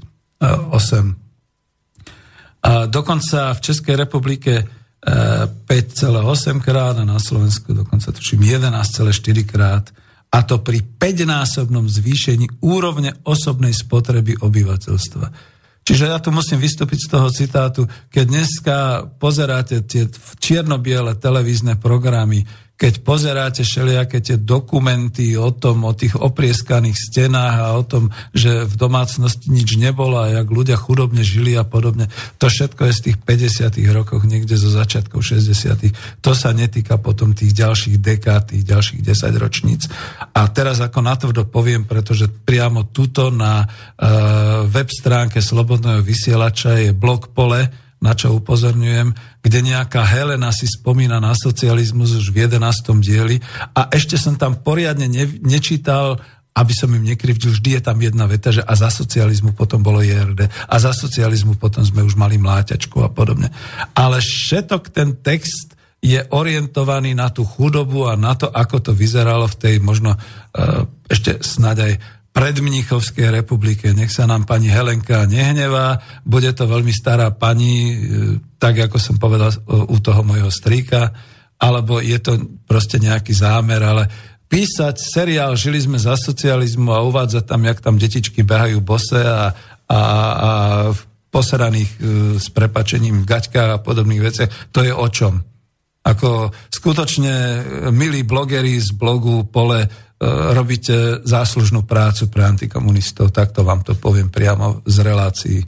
No, ale to som sa rozčulil subjektívne, lebo mám na to právo a objektívne skúsim zase, ako sa vrátiť naspäť k Františkovi Nevažilovi. E, k tomu, čo bolo, pardon, k tomu, čo bolo definované a hovorené o tom národnom bohatstve, nevažil ešte pripočítavať ďalších 200 miliárd korún československých modernej armádnej výzbroje. Mali sme napríklad viac než 400 bojových lietadiel, reálne existujúce už zainvestované investičné celky ako stavby, budovy, stroje, zariadenia, nejaké fiktívne burzové bubliny. Tento národný majetok bol 100% v domácom vlastníctve, takže celý jeho rast bol dosahovaný výhradne a bez zvyšku z výsledkov vnútornej práce občanov. Spomente si na tú povojnovú budovateľskú generáciu, ktorú som menoval, plus teda nebudem krivdiť samozrejme aj tie generácie potom normalizačné, pretože niekto hovorí, že bol prinútený pracovať, ja zase hovorím, že som sa vyžíval v tom, že som vyštudoval to, čo som chcel, pracoval som tam, kde som chcel a zarábal som to, čo bolo možné. A dokonca v tom čase som bol až taký hnusný fluktuant, že kvôli tomu, aby som mal lepšie materiálne svoje výsledky, tak som menil zamestnanie, dostal som sa aj k podnikovému bytu a všetky takéto veci. Dalo sa to. No a koncom roku 1989 podľa Františka Nevažila nie len, že neexistoval žiadny verejnoprávny dlh e, Československej republiky, ale naopak po novembrový režim prevzal vo finančných rezervách výšku 85 miliard korún československých a k tomu navyše 107 tón menového zlatu, zlata. Ako k tomu by mohli byť vyšetrovacie kauzy a vrátiť sa naspäť, keď už teda otvoria tie mečiarové amnestie. Poďme až naspäť a zistíme retroaktívne, ako to bolo s tým menovým zlatom a ako je to s tým prebytkom Československej socialistickej republiky, keď potom po e, roku 1990 šlo všetko tak dolu vodou. No, píše tu aj o hrubom zahraničnom dlhu a ja to môžem pomenovať. E, hrubý zahraničný dlh Československej socialistickej republiky e, nepresiahol výšku 500 dolárov na obyvateľa, e, to je zase štatistika, s ktorou nesúhlasím, ale čítam to, pričom tak bola celková devizová pozícia štátu aj tak aktívna, 23 miliard KČS v tom prepočte, a koncom roku 1989 československá ekonomika mala len za 700 miliónov úverov nesplácaných v lehote, teda tzv. tých dubióznych, a čo reprezentovalo asi 0,13% z ich celkového objemu. A ja viem povedať aj prečo. To už boli poruchy trhu v roku 1989.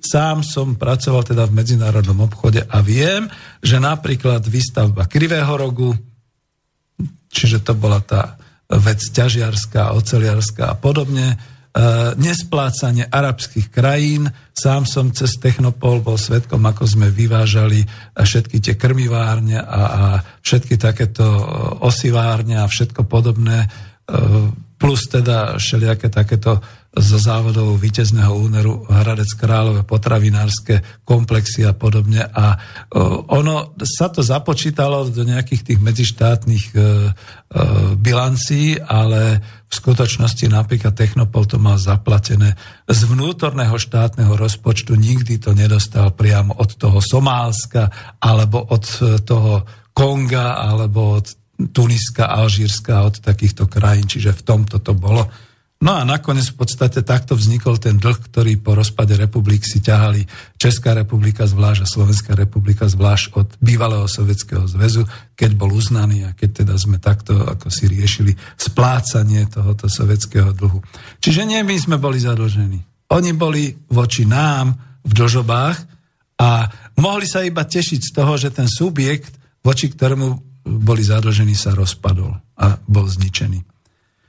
No, píše tu, nevážil ešte také veci. Národné hospodárstvo v roku 89 vykázalo 150 miliard zisku, teda nevýdanú rentabilitu v priemernej výške 9,6% z hodnoty základného kapitálu.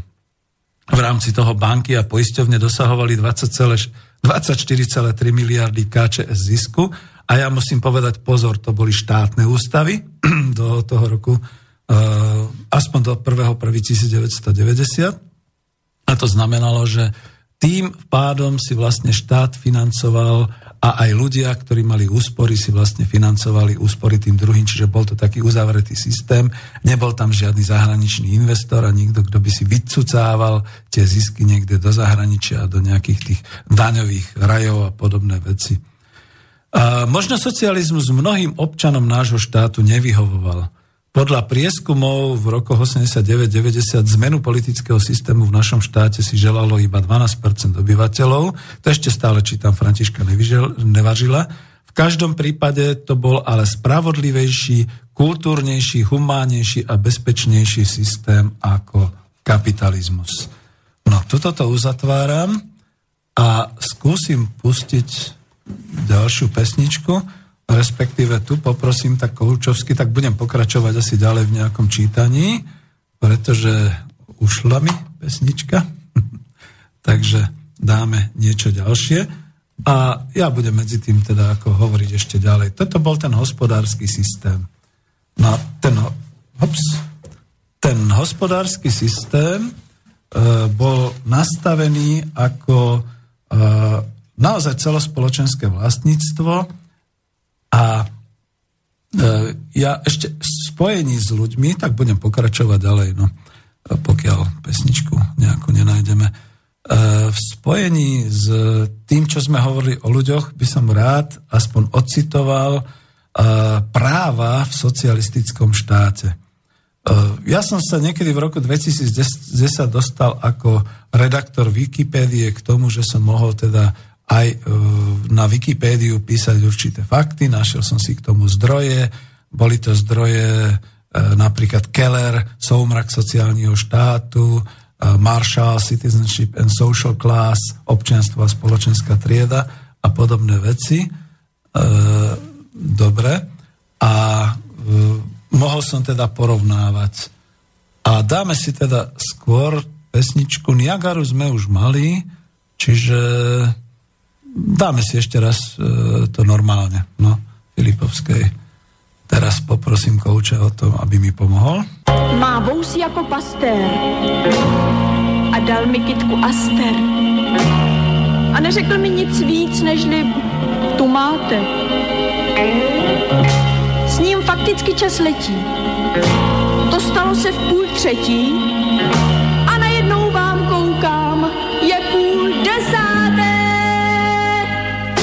Normálně šli jsme spolu městem, jak spousta jiných kolem nás. Včas oba dva jsme našli hlas a povídali jsme si normálně. Prý v roce 66. až bude dávno všude mír. Tak on, že má být inženýr a že by se mnou chodil normálně. Když jsem šla domů, bála jsem se táty,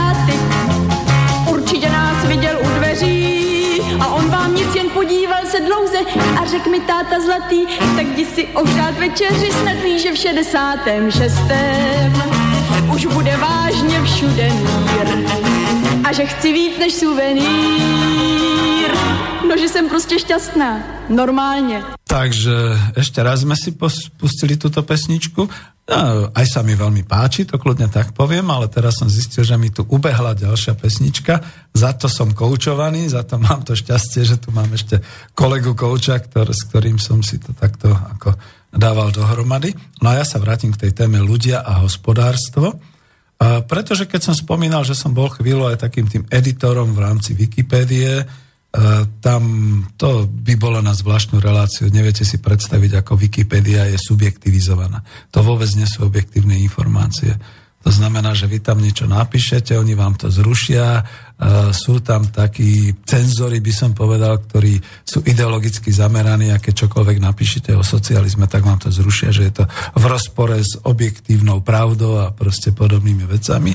Ale nejaký čas tam je, ani neviem, či je to teraz, ale som tam dával informácie a pretože som si dával obrovský pozor, aby to bolo neutrálne a zároveň faktografické a zároveň definované podľa prameňov, tak sa tam vyskytli takéto informácie napríklad o socialistickom štáte.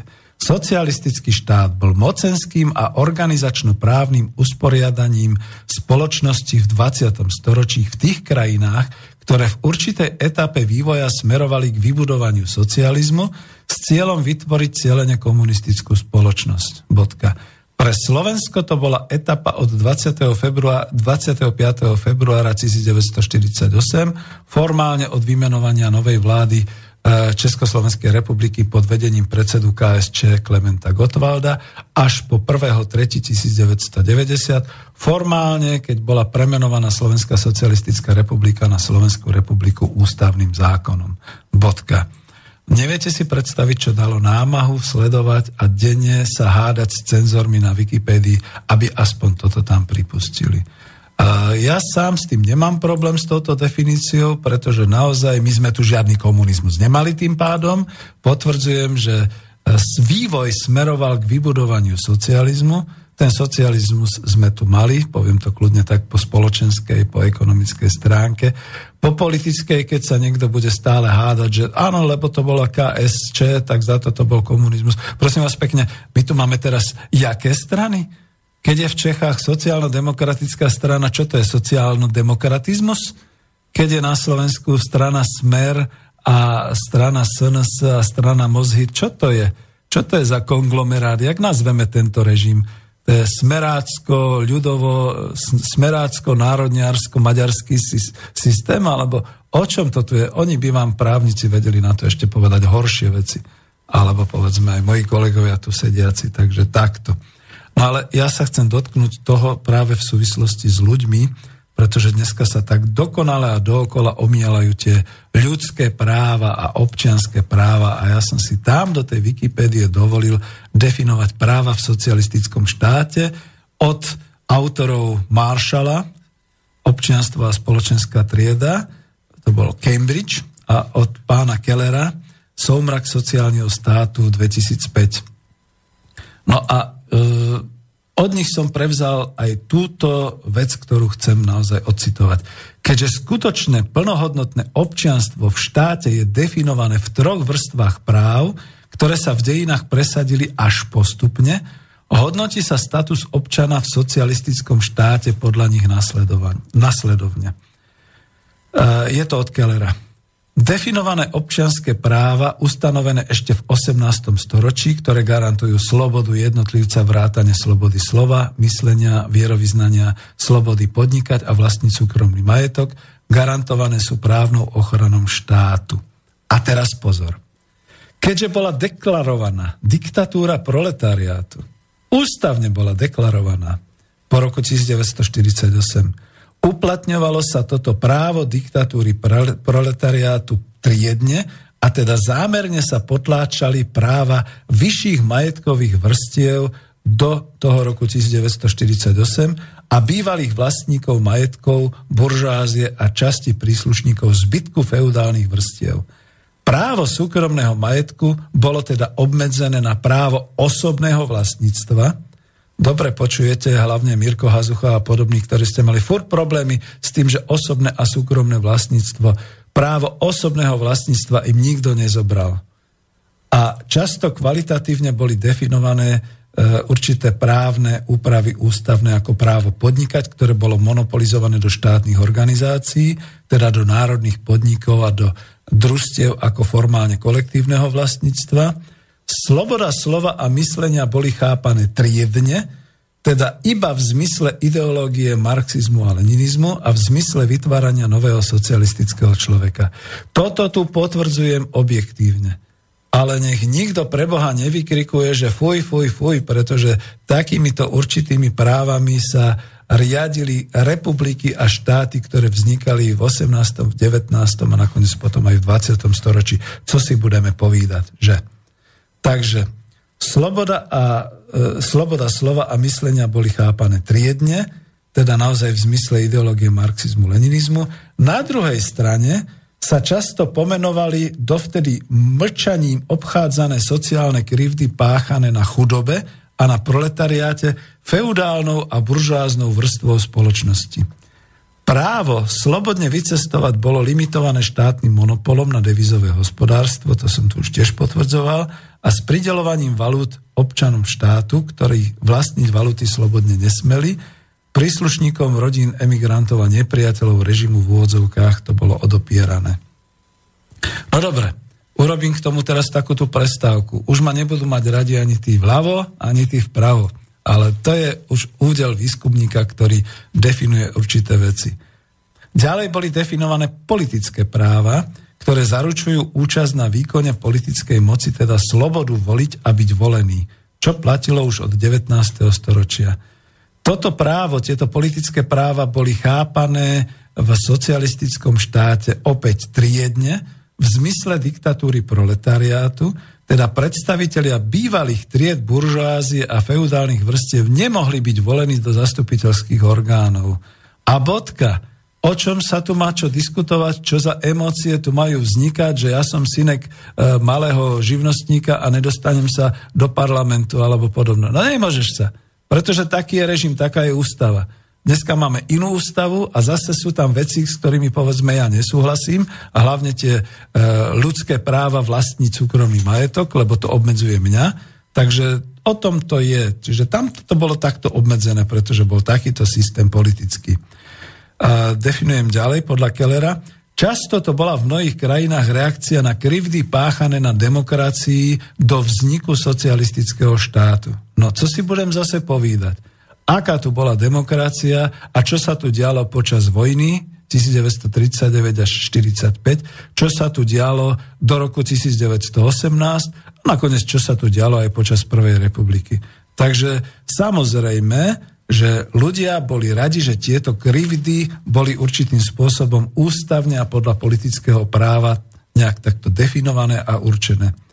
Právo voliť bolo odmietané politickým väzňom a emigrantom, utečencom z danej krajiny. No, dneska máme rok 2017 a povedzme si úprimne, e, súhlasíte všetci s tým, aby väzni rôzneho typu mali čo hovoriť do toho, kto bude potom v parlamente a aké bude rôzne amnestie a podobné veci presadzovať. Súhlasíte s tým, aby všetci, čo sú mimo republiky, ako teraz nám tu rozhodovali. To, to, to sa týka napríklad aj Maďarska v tejto chvíli.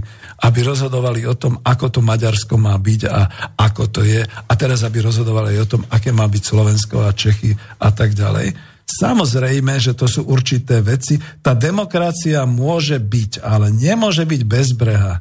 Takže dobre, ja som teraz pomenoval objektívne, ako to bolo v tom socialistickom štáte.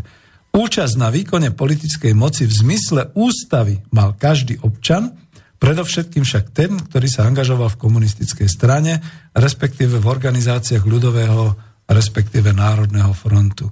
Bodka. Pripúšťam niečo, čo by nebola pravda? Hovorím o niečom, s čím by sa nemohol stotožniť akýkoľvek antikomunista? No, že nebol volený taký, onaký, no, ja vo svojom okolí som poznal minimálne jedného detka kapitalistu, ktorý sa stiažoval v mojej mame, ako ho komunisti perzekvovali. A ona mu vždy na to odpovedala, no dobre, nemáš právo uh, byť v parlamente, nemáš právo byť v Národnom výbore a máš nejaký problém so svojím životom, e, máš nedostatok niečoho. A on potom začal, ale ne, když to, no, no, no tak mu hovoril, a v čom máš problém? Máš C60, čo chceš robiť? Takže ako dobre, tam tie súboje, dokonca ideologické, emotívne, boli ešte väčšie ako dneska sú. Ale to bolo o ľuďoch, to naozaj bolo o tom. No ale teraz poďme na to dôležité, čo je definícia sociálnych práv. A ďakujem pánu profesorovi Kellerovi za to, že toto som mohol uviesť. A myslím, že aj od toho pána Maršala mám to nejak spojené. E, definovanie sociálnych práv, teda záruky sociálnych istôt pre každého občana – prístup ku kultúrnemu dedičstvu prostredníctvom vzdelania, možnosť žiť životom civilizovanej bytosti podľa štandardov obvyklých v danej spoločnosti, bola garantovaná určitá osobná spotreba do určitého rozsahu. Boli chápané, boli to chápané nadštandardné práva pre, vysoké, pre široké vrstvy obyvateľov socialistického štátu v minimálnom, ale štandardnom rozsahu podľa ekonomickej úrovne danej krajiny. Počujete dobre? Podľa ekonomickej úrovne danej krajiny. Čiže keď sa niekto stiažuje, že nemohol vycestovať na zájazd na Floridu, choďte do čerta. Pretože naozaj to nebolo možné podľa nejakých, e, povedzme, devizových príslovov a podobných vecí. A tak ako tí ľudia, ktorí to nevedeli, tak to obišli a proste ušli cez tú Jugosláviu.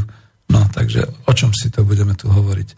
Ale sociálne práva boli teda takto definované a pre príslušníkov tzv. zlikvidovaných tried, teda buržoázie, kapitalistov, súkromní vlastníci, kuláci, církev a takmer e, pre, pre väznených nepriateľov režimu boli tieto práva chápané v minimálnom rozsahu. Čiže dobre, mali to ubytovanie a tak ďalej, mali strávu, všetky takéto veci, zdravotné ošetrenie, ale nemali tie nadštandardy. A teraz sa dotkneme tých nadštandardov. Nadštandardné a nad rámec sociálneho štátu propagované v demokratických štátoch kapitalistického systému boli tieto sociálne práva. Právo na prácu Dokonca niektorí vyčítajú, že až vynúcované do povinnosti pracovať, pretože sa uplatňovalo trestné stíhanie pre príživníctvo. Ja som začul dnes z nejakých všelijakých tých e, rôznych komunikácií, že už by sa aj zišlo znova, e, a hovoria to pravičiari, že znova by sa zišlo nejaké právo E, trestného stíhania pre príživníctvo, pretože tí, čo, tí sociálne neprispôsobiví a tak ďalej, a čo teda len celý život akurát ťažia zo sociálnych programov a podobne. No vidíte. Takže oblúkom sa dostávame k tomu istému. Ale to dôležité, čo som povedal čo tu je definované, právo na prácu. Dnes nič také neexistuje. Ďalšie, právo na bezplatnú lekárskú pomoc a zdravotníckú starostlivosť ako také sa to zase zosmiešňuje, že a bolo treba dávať tým lekárom úplatky a podobné veci. Áno, toto bol neriešený problém hospodársky, skôr by som povedal, pretože naozaj, povedzme, aj pri tej širokej celej zdravotníckej agende starostlivosti boli ústavy národného zdravia, všetko sa to postupne po dekádach rozvíjalo. Vždy to bol určitý nedostatok a nie každý z lekárov bol presne ten, ja hlavne si poviem, tí ponormalizační už potom samozrejme boli tí, čo viac pozerali na ten, na ten hmotný mm, úžitok z toho, než na ako samotné to liečenie a ten prospekt celospoločenský. Ale definujeme si to presne. To právo na bezplatnú lekárskú pomoc a zdravotníckú starostlivosť. Jedine, kde sa to zachovalo, je Kuba. A to nevieme ako dlho. Čiže tam sa chodte pozrieť, ako to vyzeralo u nás kedysi Napriek všetkému, napriek všetkým tým problémom, ktoré boli. No právo na poberanie dôchodku po dovršení veku odchodu do dôchodku. Ako si sa zabúda, že to nebolo automatické právo, že to si museli vybojovať naozaj práve cez politické strany a politické uh, uh, hnutia a celú tú históriu, pretože poberať dôchodku mali pôvodne iba štátni zamestnanci, to, to bol teda taký ten, ten deputátny systém a podobne. A zase by niekto namietal, že všetko bolo štátne. Nie, nie. V roku 88 sa už naozaj rozvíjalo to, že štátne podniky a spoločné podniky mohli byť a kolektívy a podobné, samozprávy a podobne. Tam bolo dôležité, že to takto v ústave bolo definované, to, to právo na poberanie primeraného dôchodku po dovršení veku odchodu do dôchodku. Právo na bezplatné základné, stredné a odborné vysokoškolské vzdelanie. Ďalšie. A Samozrejme, že povedzme právo na vysokoškolské vzdelanie bolo odňaté príslušníkom likvidovaných tried a ich potomkom, ak boli teda označení ako, ako nepriatelia režimu. A napriek tomu sa mnohým podarilo ako sa šmiknúť a študovať a podobné veci. A viete, ja by som s tým nesúhlasil, pretože som poznal aj priveľa tých príslušníkov k tej, povedal by som, vrstve tej socialistickej byrokracie a podobne, kde sa mi nepáčilo, že študovali, že už teda, ja som bol v tom období od po roku 70, že to už boli prospechári a tak ďalej. Čiže toto bolo niečo, čo sa malo potom postupne ďalej naprávať. A týmto smerom sme išli tie ďalšie dekády, uh, už tá uh, dekáda v 80 rokoch a možno v 90 bola by tieto veci riešila. Ale vyriešila ich ohromne na dnešné pomery. Právo študovať má dneska každý, kto má na to peniaze. Bodka. No, právo na bezplatnú telovýchovu a účasť na športovom živote. Hmm, čo si budeme hovoriť o našom profesionálnom športe, o tom, ako dneska obecné úrady sa snažia hľadať sponzorov, aby aspoň nejaké to ihrisko mohli mať a podobne. Eurofondy, kde sa potom zistí, že polovica z tých prostriedkov z eurofondov je e, zneužitá nejakými tými obecnými úradníkmi alebo e, štátnymi úradníkmi pri tej tvorbe a k tej telovýchove. Tie, tie, tie, tie detičky, tí žiačikovia sa dostanú možno až ako naposledy. Takže tam to bolo trošku ináč. Ináč by nebola ani Maškova, ani Nepela, ani všetky naše hviezdy a nebol by ani vrcholový hokej, ani vrcholové športy Československa v tom čase. Ďalšie, právo na bezplatné kultúrne vyžitie a účasť na kultúrnom živote. E, zase, keď to poviem tak, áno, bolo to definované. Veľmi sa mi páči, keď všetci dnešní umelci spomínajú, ako ich cenzorovali, ako bolo také, ako, ako onaké. No ale predsa len ako tá kultúra dnešná, tá kultúra vtedajšia. Ehm, ja dám len takú zákernú otázku. Prečo musia dneska všetky televízie, už nielen verejnoprávne, ale aj komerčné, čerpať zo všetkých tých seriálov a zo všetkých tých filmov a inscenácií, dokonca aj z hudobných programov, ktoré boli vlastne od roku 48 po rok 89. Jak to, že si nevedia vytvárať nové programy? Že to veľa stojí? Nie ono, skôr sa bojím, že aj keby to veľmi draho zaplatili, nikto by sa na to nepozeral. Tak, ako sa nepozerajú mnohí na všelijaké tie potratové e, seriály a realitné programy a všelijaké takéto veci, tie reality show a podobne, ktoré sú dneska. No a to je všetko, to bol prehľad, z tohto hľadiska teda boli naozaj široko, široko zaručované tieto sociálne práva pre väčšinu občanov. No a keďže potom začala kritika a tá kritika pretrváva dodnes, že teda hlavne ľudské práva, to bol potom ten helsinský pohovor a podobne. Ja by som rád, ako keby niekto skúsil nájsť a pomenovať, ako to je, že kedy v ktorom momente aj po tom roku 90 sa za základné ľudské právo dostalo to právo vlastniť. Alebo ako to vzniklo. Čo to tam dali? Kto to tam dal? Dala to tam tá bývalá buržoázia, ktorá si povedala, no ale teraz si dáme to právo. My sme síce mali osobné vlastníctvo, mal som tu postielku a mal som tu stoličku a mal som tu neviem čo, ale ja chcem aj právo súkromne vlastniť a tak ďalej. Tu v inej relácii e, pracovník Ekonomického ústavu Slovenskej akadémie vied definoval, že právo súkromne vlastniť znamená právo vymedziť sa tak, že tých ostatných vylučuje z toho práva vlastníckého. To znamená, ja keď som vlastníkom, tak vylučujem tých ostatných, aby používali a vlastnili to moje, čo mám.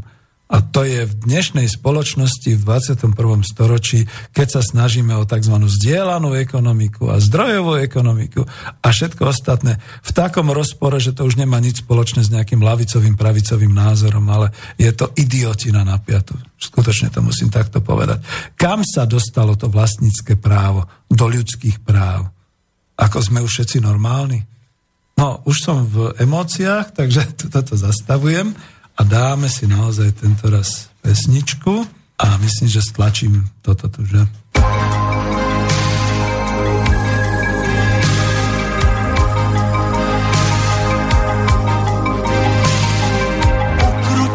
Pršelo tvůj dešník do sucha. Pak se ten zázrak stal na navzdory dešti jsem splál.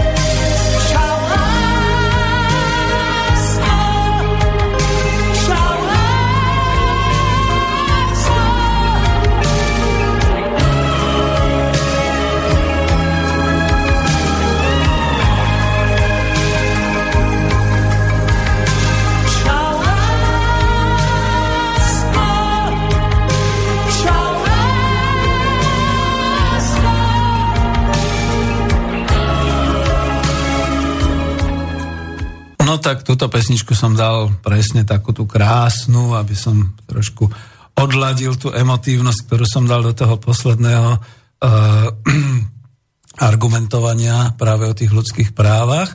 A keď som spomínal, že by som rád prijal ako to vysvetlenie, ako sa to vlastnícke právo dostalo do tých ľudských práv a podobne, tak uh, Mirka na to zareagovala, takže poprosím Mirku, m, niečo ste mi začali hovoriť, ale povedzte to aj ostatným.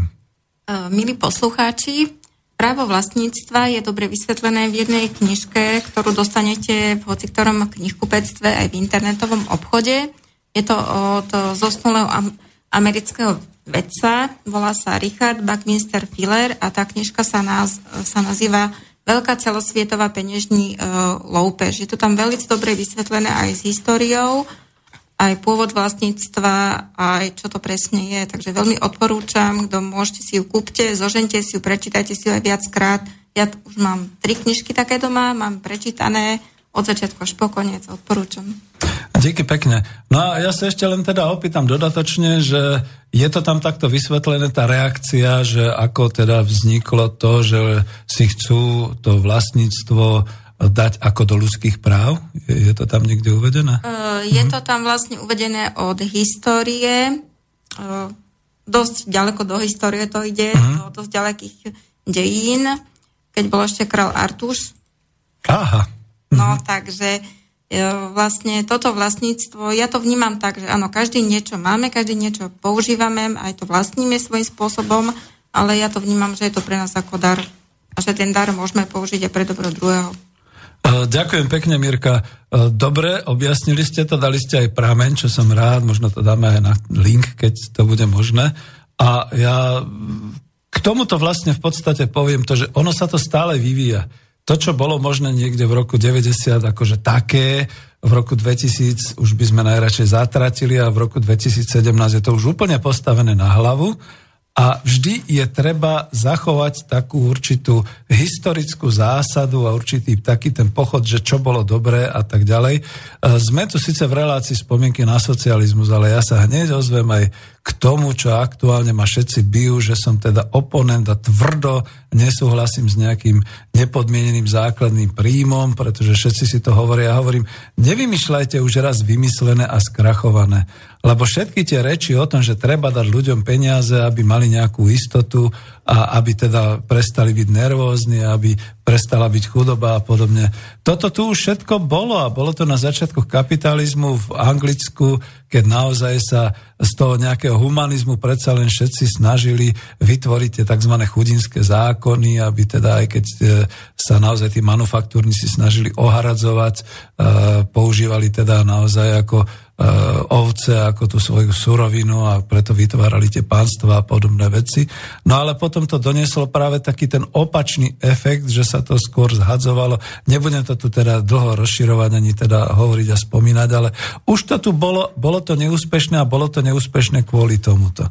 A treba to analyzovať, treba to vyslovene rozpýtovať, aby sme vedeli. A dneska sme v podobnej situácii, že keď niekto povie nepodmienený základný príjem, ono to možno v nejakom tom Fínsku, v nejakom tom poloprevádzke alebo experimente pôjde. Ale nedá sa to celosvetovo a nedá sa to v žiadnom prípade tak, že spolahneme sa na nejaké tie mocenské elity zase, ktoré to budú technokraticky a technologicky robiť a podobné veci.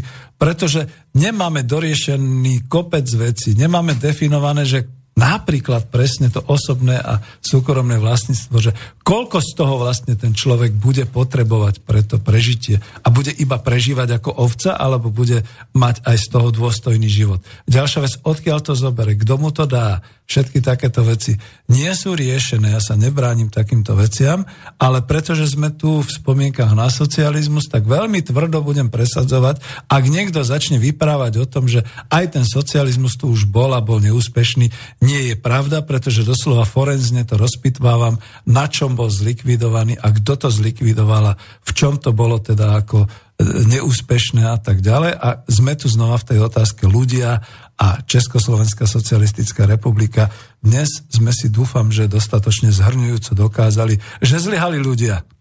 A hlavne zlyhala tá elita, práve tá, ktorá bola tá komunistická strana Československa v celom rozsahu. A dnes všetci tí komunisti, čo sa hlásia k tomu, že revolúcia a že všetky takéto veci, preboha, vy ste si neurobili ani základný odpočet vášho zlyhania ani pred rokom 89, ani po roku 89, tak nám tu nevyprávajte bludy, že bola ekonomika neúspešná a že to bolo také a onaké. Tí ľudia, a to, to, čo by sme dneska ako v tom roku 1989, čo by sme mali, za to by sme dneska sa upísali aj čertovi. Národohospodársky komplex, bohatstvo, sociálne e, rozvinutie, všetky tie práva, ktoré dneska nie sú. Čo by za to ľudia dali? To je presne to. Hej, ja ešte niečo, počkajte, hej, hej, hej, dobre, nech sa páči. Ja si dovolím trošku vám oponovať, pán Vanka, čo sa, to, čo sa týka toho nepodmieneného príjmu, pretože máme informačný vek, rozvíja sa technológia, rozvíja sa výpočtová technika, proste ľudia budú nahradzovaní strojmi, budú prepušťaní zo zamestnania kvôli tomu, že budú na, nahradzovaní tou technikou, takže svojím spôsobom ten nepodmenený príjem má svoj určitý význam.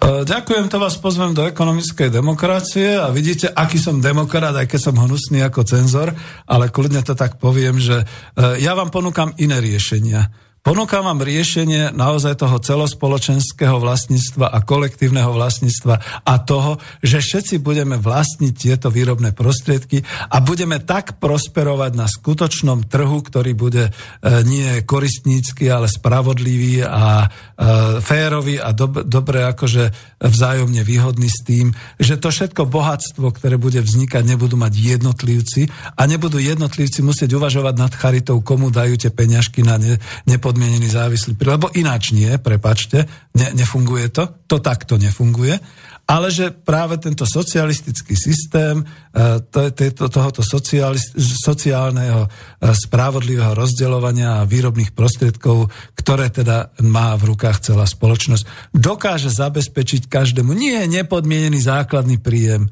ale nesmierne bohatstvo, o akom sa nám len sníva dneska. To, čo máte v science fiction, keď teda naozaj ten kozmonaut pristane na matičke Zemi, má tam v podstate naozaj v nejakej tej karte tie kredity, a to písali aj sovietskí autori, aj americkí autori science fiction, a v rámci tých kreditov teda používa e, celú svoju dovolenku na Zemeguli na to, aby si oddychol, aby sa mal dobre, aby sa mal krásne a potom zase ide pracovať na nejakú Alfa Centauri galaxiu, kde ide teda vytvárať nové svety pre ľudstvo. Čiže tuto to takto uzavriem, vidíte, kam sme sa až dostali v rámci relácie spomienky na socializmus a ja si kľudne poviem, to možno to, čo teraz sme spomínali, tie posledné dve, tri moje vety, by boli bývali tými spomienkami na socializmus v nejakom 23.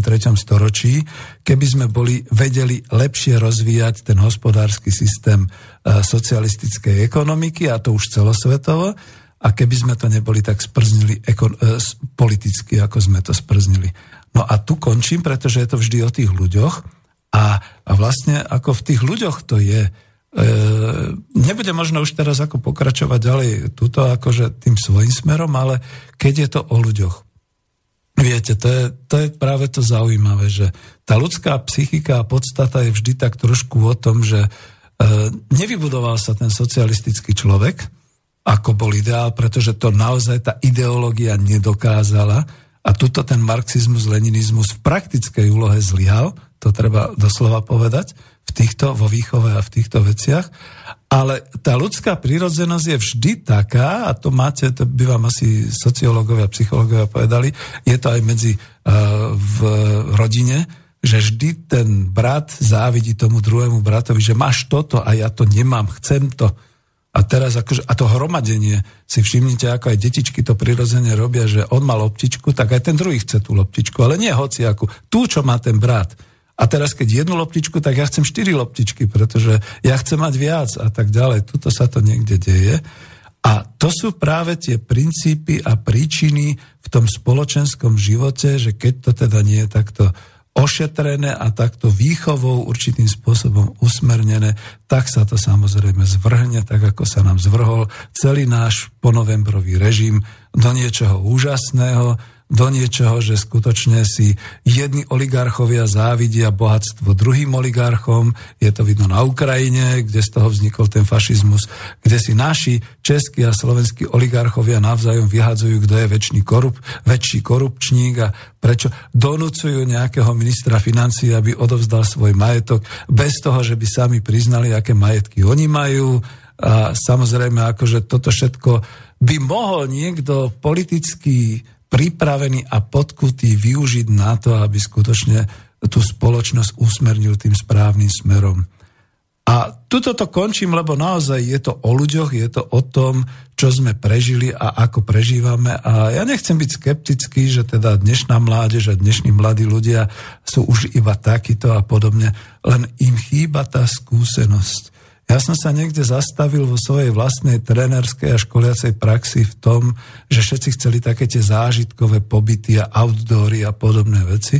A tie moje scenáre, ktoré som pripravil, sa nedali realizovať, pretože mal som pripravené také tie scenáre, ten určitý nie, že boj o prežitie, ale aby teda tí ľudia naozaj začali tímovo pracovať, aby začali chápať, že tým, že ja niečo mám, obmedzím tých ostatných, tak sa musím s nimi podeliť, musíme spolupracovať a podobne, čiže o to ide.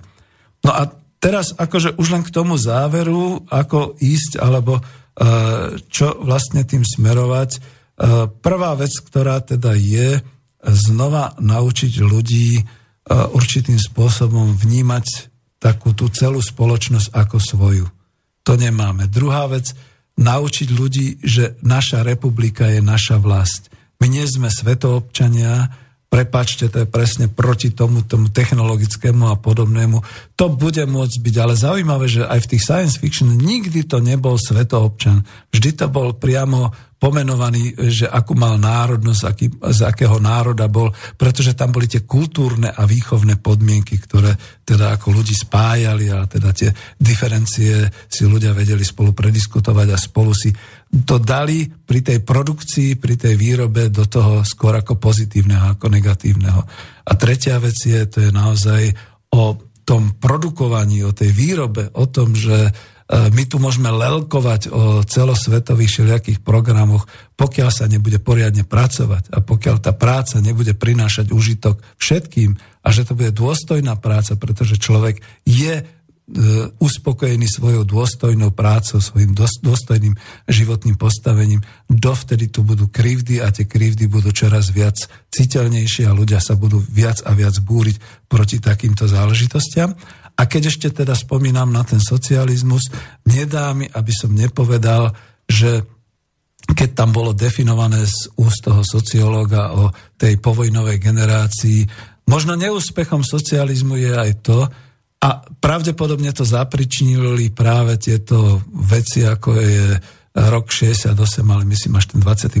august, to obsadenie a tá dezilúzia o socializme a všetky takéto veci, že už potom sa nepokračovalo v tom, čo som ešte aj ja zažil a ja som toho stupencom, že ľudia boli zvyknutí takej tej tvrdej e, pracovnej disciplíne. Proste na ekonomickej demokracii som sa tu musel oprieť o to, že aj tu, keď budujeme nejaký svoj kolektívny podnik a svoj tím, musíme sa podriadiť určitým cieľom, určitej výrobnej pracovnej disciplíne. A videl som to aj na tých mladých revolucionárov lavicových, že ani za Boha. Oni sú už tak pokazení tou demokraciou, každý ťahá e, úplne inám. Aj sa to roztrhlo, aj skončila aj tá, to občianske združenie, ale vrátim sa naspäť k tomuto. Za socializmu existovala určitá výrobná a pracovná výchova a to bola tá kvalita, ktorú si oceňovali všade aj vo svete, Made in Čechoslovákia, zlaté české ručičky a zlatí pracovníci z Československa, kde sme boli schopní skutočne tvrdo, disciplinovane pracovať, preukazovať výsledky a podobne. Ja sa neviem stotožniť s jednou vecou, ktorá je tu od antikomunistov daná, že sa nepracovalo, že to boli lenivci a tak ďalej. Áno, viem konkrétne poukázať, kto bol lenivý, kto nepracoval, a už máme len dve minúty, takže už len idem do toho záveru. Uh, už v podstate naozaj je to taká relácia skôr ako nekontaktná, ale ďakujem, že vás tu mám, takže som mohol takto hovoriť. Uh, ide o to, že skutočne som videl, a znova to poviem na niektorých svojich kolegoch, uh, to, že ako boli leniví, ako boli neschopní pracovať, ale pritom snívali o tom živote tých milionárov v Denver, Klane a v Dallase. Ale vtedy sme sa z nich smiali, že ako blbci s rukami tak od seba, ako taký tulený spôsob. No žiaľ, títo ľudia sú dneska tí významní podnikatelia, významní e, štátni úradníci, pretože sa presadili ústami a nie tou prácou, ako by mali. A už to úplne ukončím, skutočne som zažil aj to, že ten najväčší kriklum, ktorého som ani nechcel zobrať so sebou na pracovnú cestu, sa potom stal vo VPN veľmi významným činiteľom a potom bol akože riaditeľom toho svojho podniku a podobné veci. Čiže vidíte, kam sme to dohnali. To bola tá prehra toho socializmu, že nedokázal v ľuďoch vytvoriť to, aby tí ľudia mali taký nejaký ten spoločný pocit a málo kto bol teda taký ten oddaný tomu, aby, aby to fungovalo. No máme posledných 45 sekúnd, takže už ani neviem, či dáme nejakú pesničku a keď už nie, tak uh, Veľmi pekne vám ďakujem. Bolo to aj od e, Mirky také zlaté, že som ich strhol do, do tej diskusie. Žiaľ Bohu teda vidíte, že snažil som sa tých autorov ešte uviesť a mám tu ešte viacero tých e, nejakých príspevkov, ale to už bude asi na budúce. Ďakujem, že ste počúvali, počúvajte nás naďalej. Bola to relácia spomienky na socializmus. Lúči sa s vami Peter Zajac Vanka a ďakujem toto svojmu koučovi, že to prebehlo bez problémov. Všetko dobré z Bratislavského štúdia, všetko. Ďakujeme pekne. Táto relácia vznikla za podpory dobrovoľných príspevkov našich poslucháčov. I ty sa k ním môžeš pridať. Viac informácií nájdeš na www.slobodnyvysielac.sk Ďakujeme.